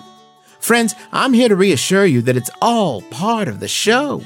These criminals were really just overzealous staff trying to make things a little more magical for our guests. We're just as safe as we've always been. This isn't a county fair, dreamers. This is Steeplechase. The Adventure Zone. Every Thursday at MaximumFun.org. Since the dawn of time, man has dreamed of bringing life back from the dead. From Orpheus and Eurydice to Frankenstein's monster, resurrection has long been merely the stuff of myth, fiction, and fairy tale. Until now. Actually, we still can't bring people back from the dead. That would be crazy, but the Dead Pilot Society podcast has found a way to resurrect great dead comedy pilots from Hollywood's finest writers. Every month, Dead Pilot Society brings you a reading of a comedy pilot that was sold and developed but never produced, performed by the funniest actors from film and television. How does Dead Pilot Society achieve this miracle? The answer can only be found at MaximumFun.org. MaximumFun.org. Comedy and culture. Artist owned. Audience supported.